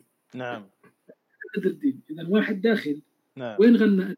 أنشد قصيدة الشيخ البكري الميمية كيف هو كتبها في في في سيدنا النبي يعني، وكانت جائزة هذه القصيدة يعني أنه فتحوا له الحجرة الشريفة، يعني كتب قصيدة فتحوا على إثرها للشيخ البكري الحجرة الشريفة و و و وحصول الإذن له في الدخول يعني هو دخل. نعم. على الحجرة عند قصيدته، ألقيت في حضرة سيد النبي، تخيل يعني غنت أنشدت، ما فيش كل إنشاد القصيدة واحد يقول ولا وردنا على، لا غناء إنشاد. نعم نعم. مطلعها وردنا على بحر المواهب والكرم والكرم وكنز الغنى المحفور بالجود والنعم ومختار نعم. رب العرش جلاله وأشرف خلق الله في العلو والعجب إلى نعم. آخره. نعم. طيب مستمرين إحنا ولا؟ أكيد مستمتعين دكتور. يبقى الكثير يعني، ولكن ايه. بعض الغموضات البسيطة يعني من الماضي. ايه. طب هلا مثل هذه المجالس يعني خصوصا بالبكرية يعني، طبعا بكرية هذول من رعاة الفن والفنانين يعني، وكلهم شعراء وكل ومعظمهم يعني كتب موشحات تغنيها لليوم، ولكن هذه تشويقة لحلقة إن شاء الله، حلقة بكرية حلقة بكرية. نعم. ايه نعم. هذه المجالس مثلا جلسات الذكر وكذا يعني ما عندنا ذكر لها مبعثر جدا في في المصادر يعني.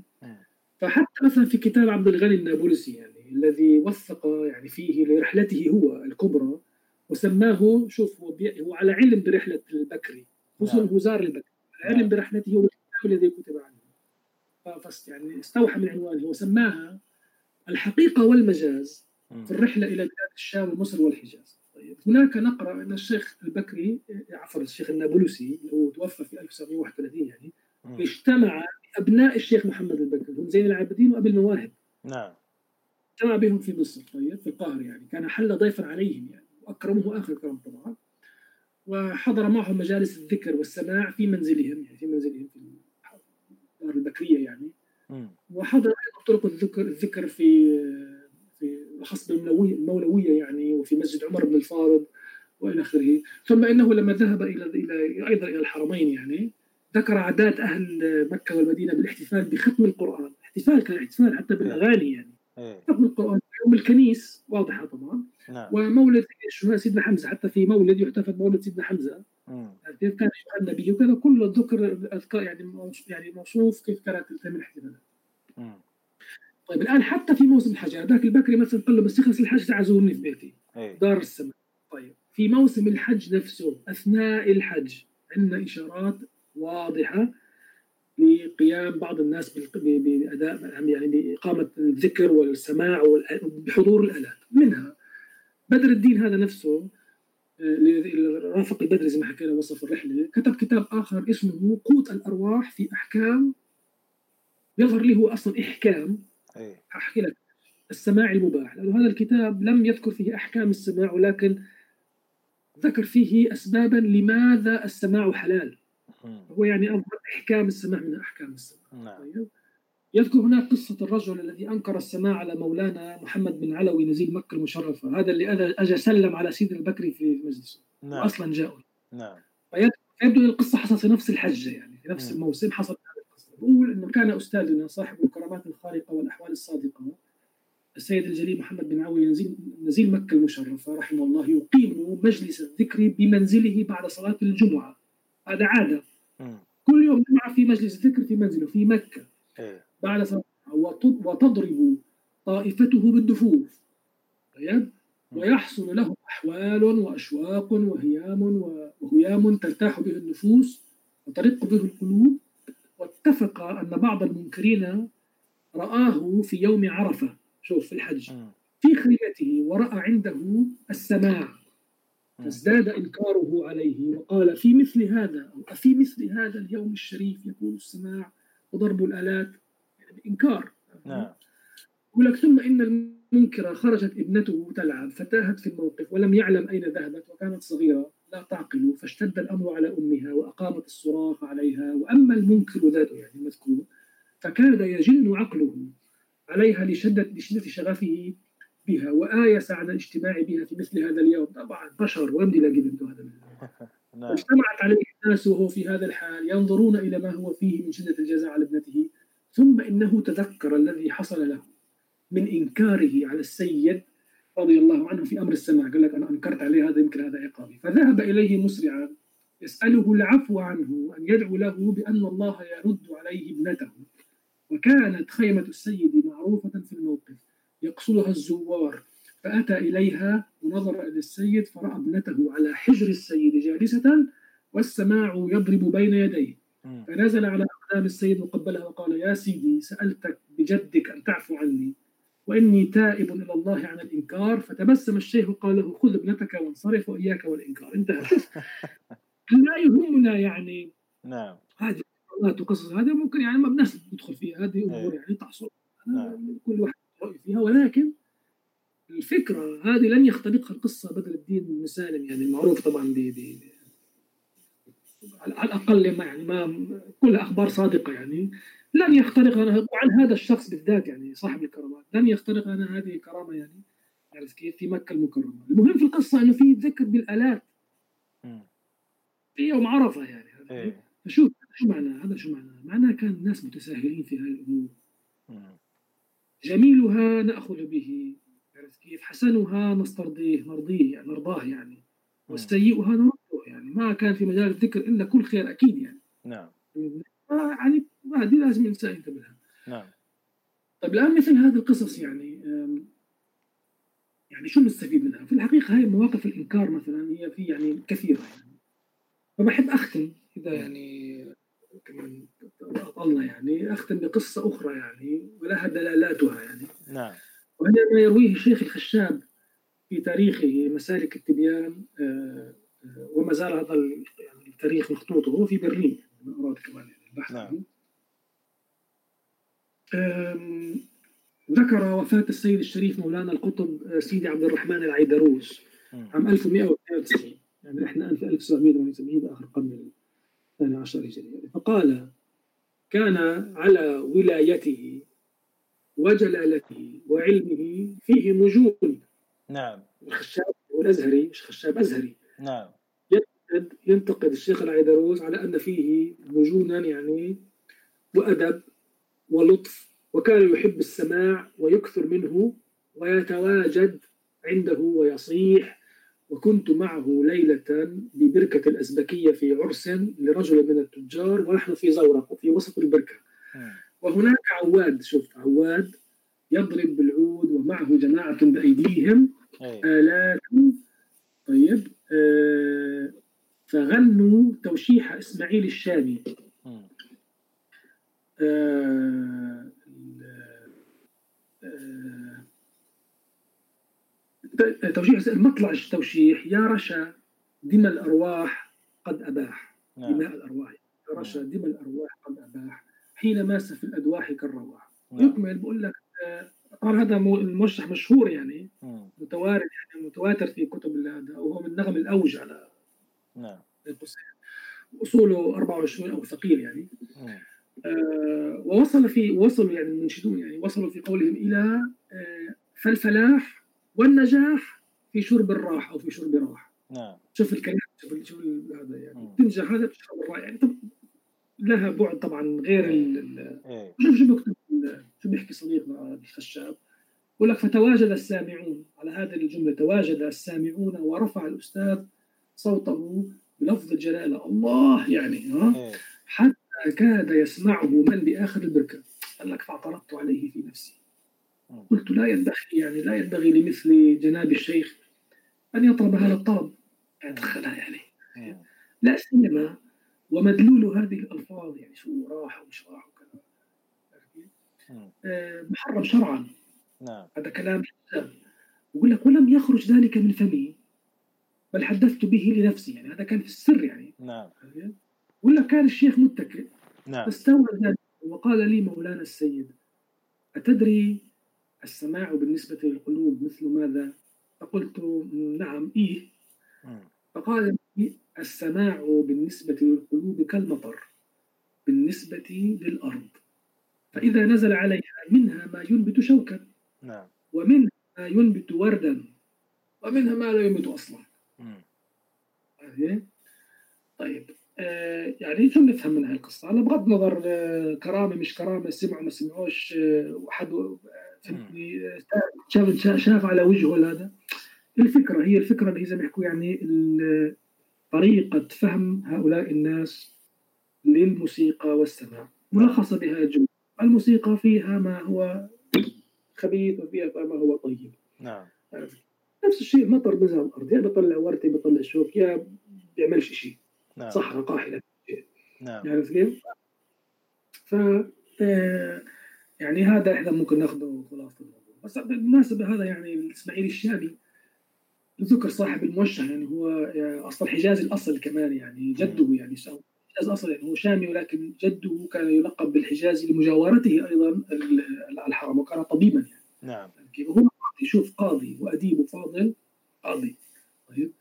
وذكر المحب ايضا يعني ونقل عن البديع وصل انه اديب يطرب بالحانه ما لا يطرب المدام بحانه، فلو أدركه أبو فرج الأصفهاني لوشح بأصوات موشحاته كتاب الأغاني. طيب هذه بس يعني بين قوسين من هو صديقنا هذا إسماعيل الشامي يعني. نعم. غنم موشح. طيب إيش نكتفي بهذا القدر من ال والله روعة دكتور، يعني أنا مستمتع جدا وكذلك مستمعين نادي. إن شاء الله. في في إضافة مرتبطة بالموضوع ودك تضيفها؟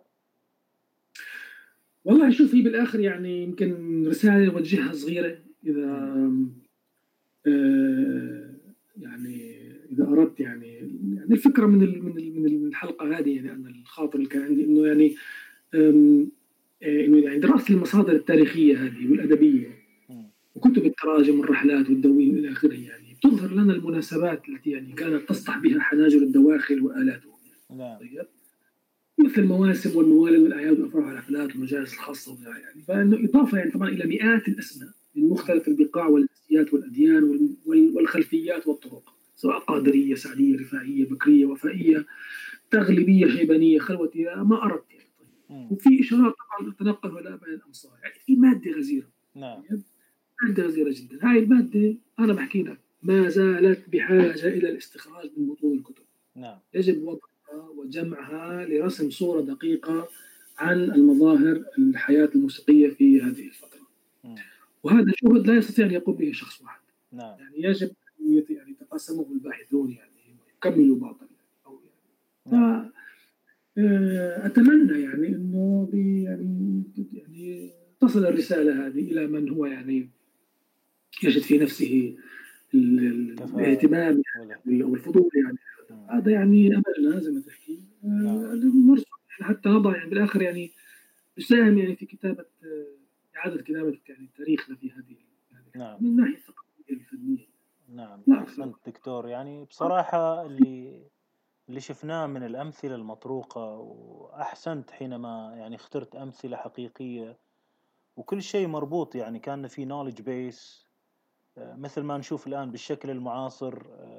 الأفكار المعلومات تطرح وتربط مع بعضها البعض بالأدلة طبعا وليس بالتلفيق، وهذا يحتاج جهد كبير وليس تساهلا ومجرد يعني جهد لفظي أو جهد لا علاقة له بالزمن ولا النسق الثقافي ولا هم يحزنون.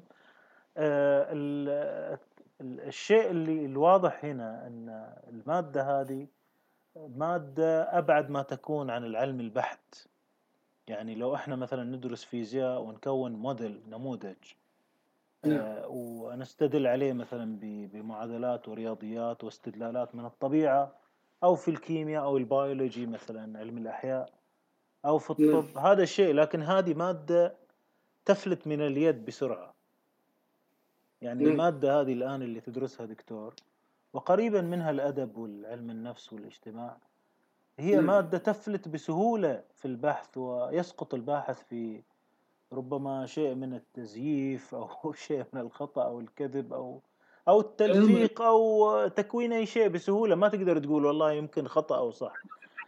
يحاول إثباتها بإيراد بعض القصص وترك الآخر يعني. أي لكن الشيء الجيد هو الربط بالاستدلال وتحدي الأسئلة ذاتها. يعني نطرح نموذج ونتحداه وقاعدين نطلع بشواهد وثائقية عجيبة بصراحة على مستويات كثيرة. ويعني النظر إلى المصادر المتنوعة هذه بحد ذاتها والاستلذاذ بقراءتها. يعني مين راح يعرف مثلا لما يقرأ كتاب من مجلدات طويلة إن راح تطلع معه قصة مثل هذه، مثل مثلا مستوى أهل مكة أو كلمة الدواخل في الشعر أو يعني أشياء بعضها غير موسيقي. يعني بصراحة عجائب يعني تظهر معاك. هي هذه هي لازم الإنسان يتناول المصادر كلياتها. المعلومات ما تحكي يعني موجودة وبحاجة يعني تحكي استخراجها فعلا. معادن يعني معادن يجب استخراجها. شوف في ممكن ملاحظة أخيرة. في كثير من ال من ال من الباحثين يعني من الباحثين يعني يبتعدون عن هذه المصادر لعند لأنه عندهم حكم مسبق يعني عن أدبيات هذا العصر، وهي هاي سيناريو الانحطاط. شوف هم بيعتقدوا إنه إنه أسلوب كتابة هذه المصادر، أنت انتبهت كان في سجع كثير في صحيح، ولكنه يا أخي مش اعتباطي، مش فقط يعني إنه شوف لسان العرب لسان العرب القاموس تعرف بمنظوم لما رتبوا رتبوا على أساس إنه البحث يبدأ بالحرف الأخير. صحيح. إذا أردت مثلا تدخل مثلا مدخل لعبة فتبحث عن ملعب. نعم.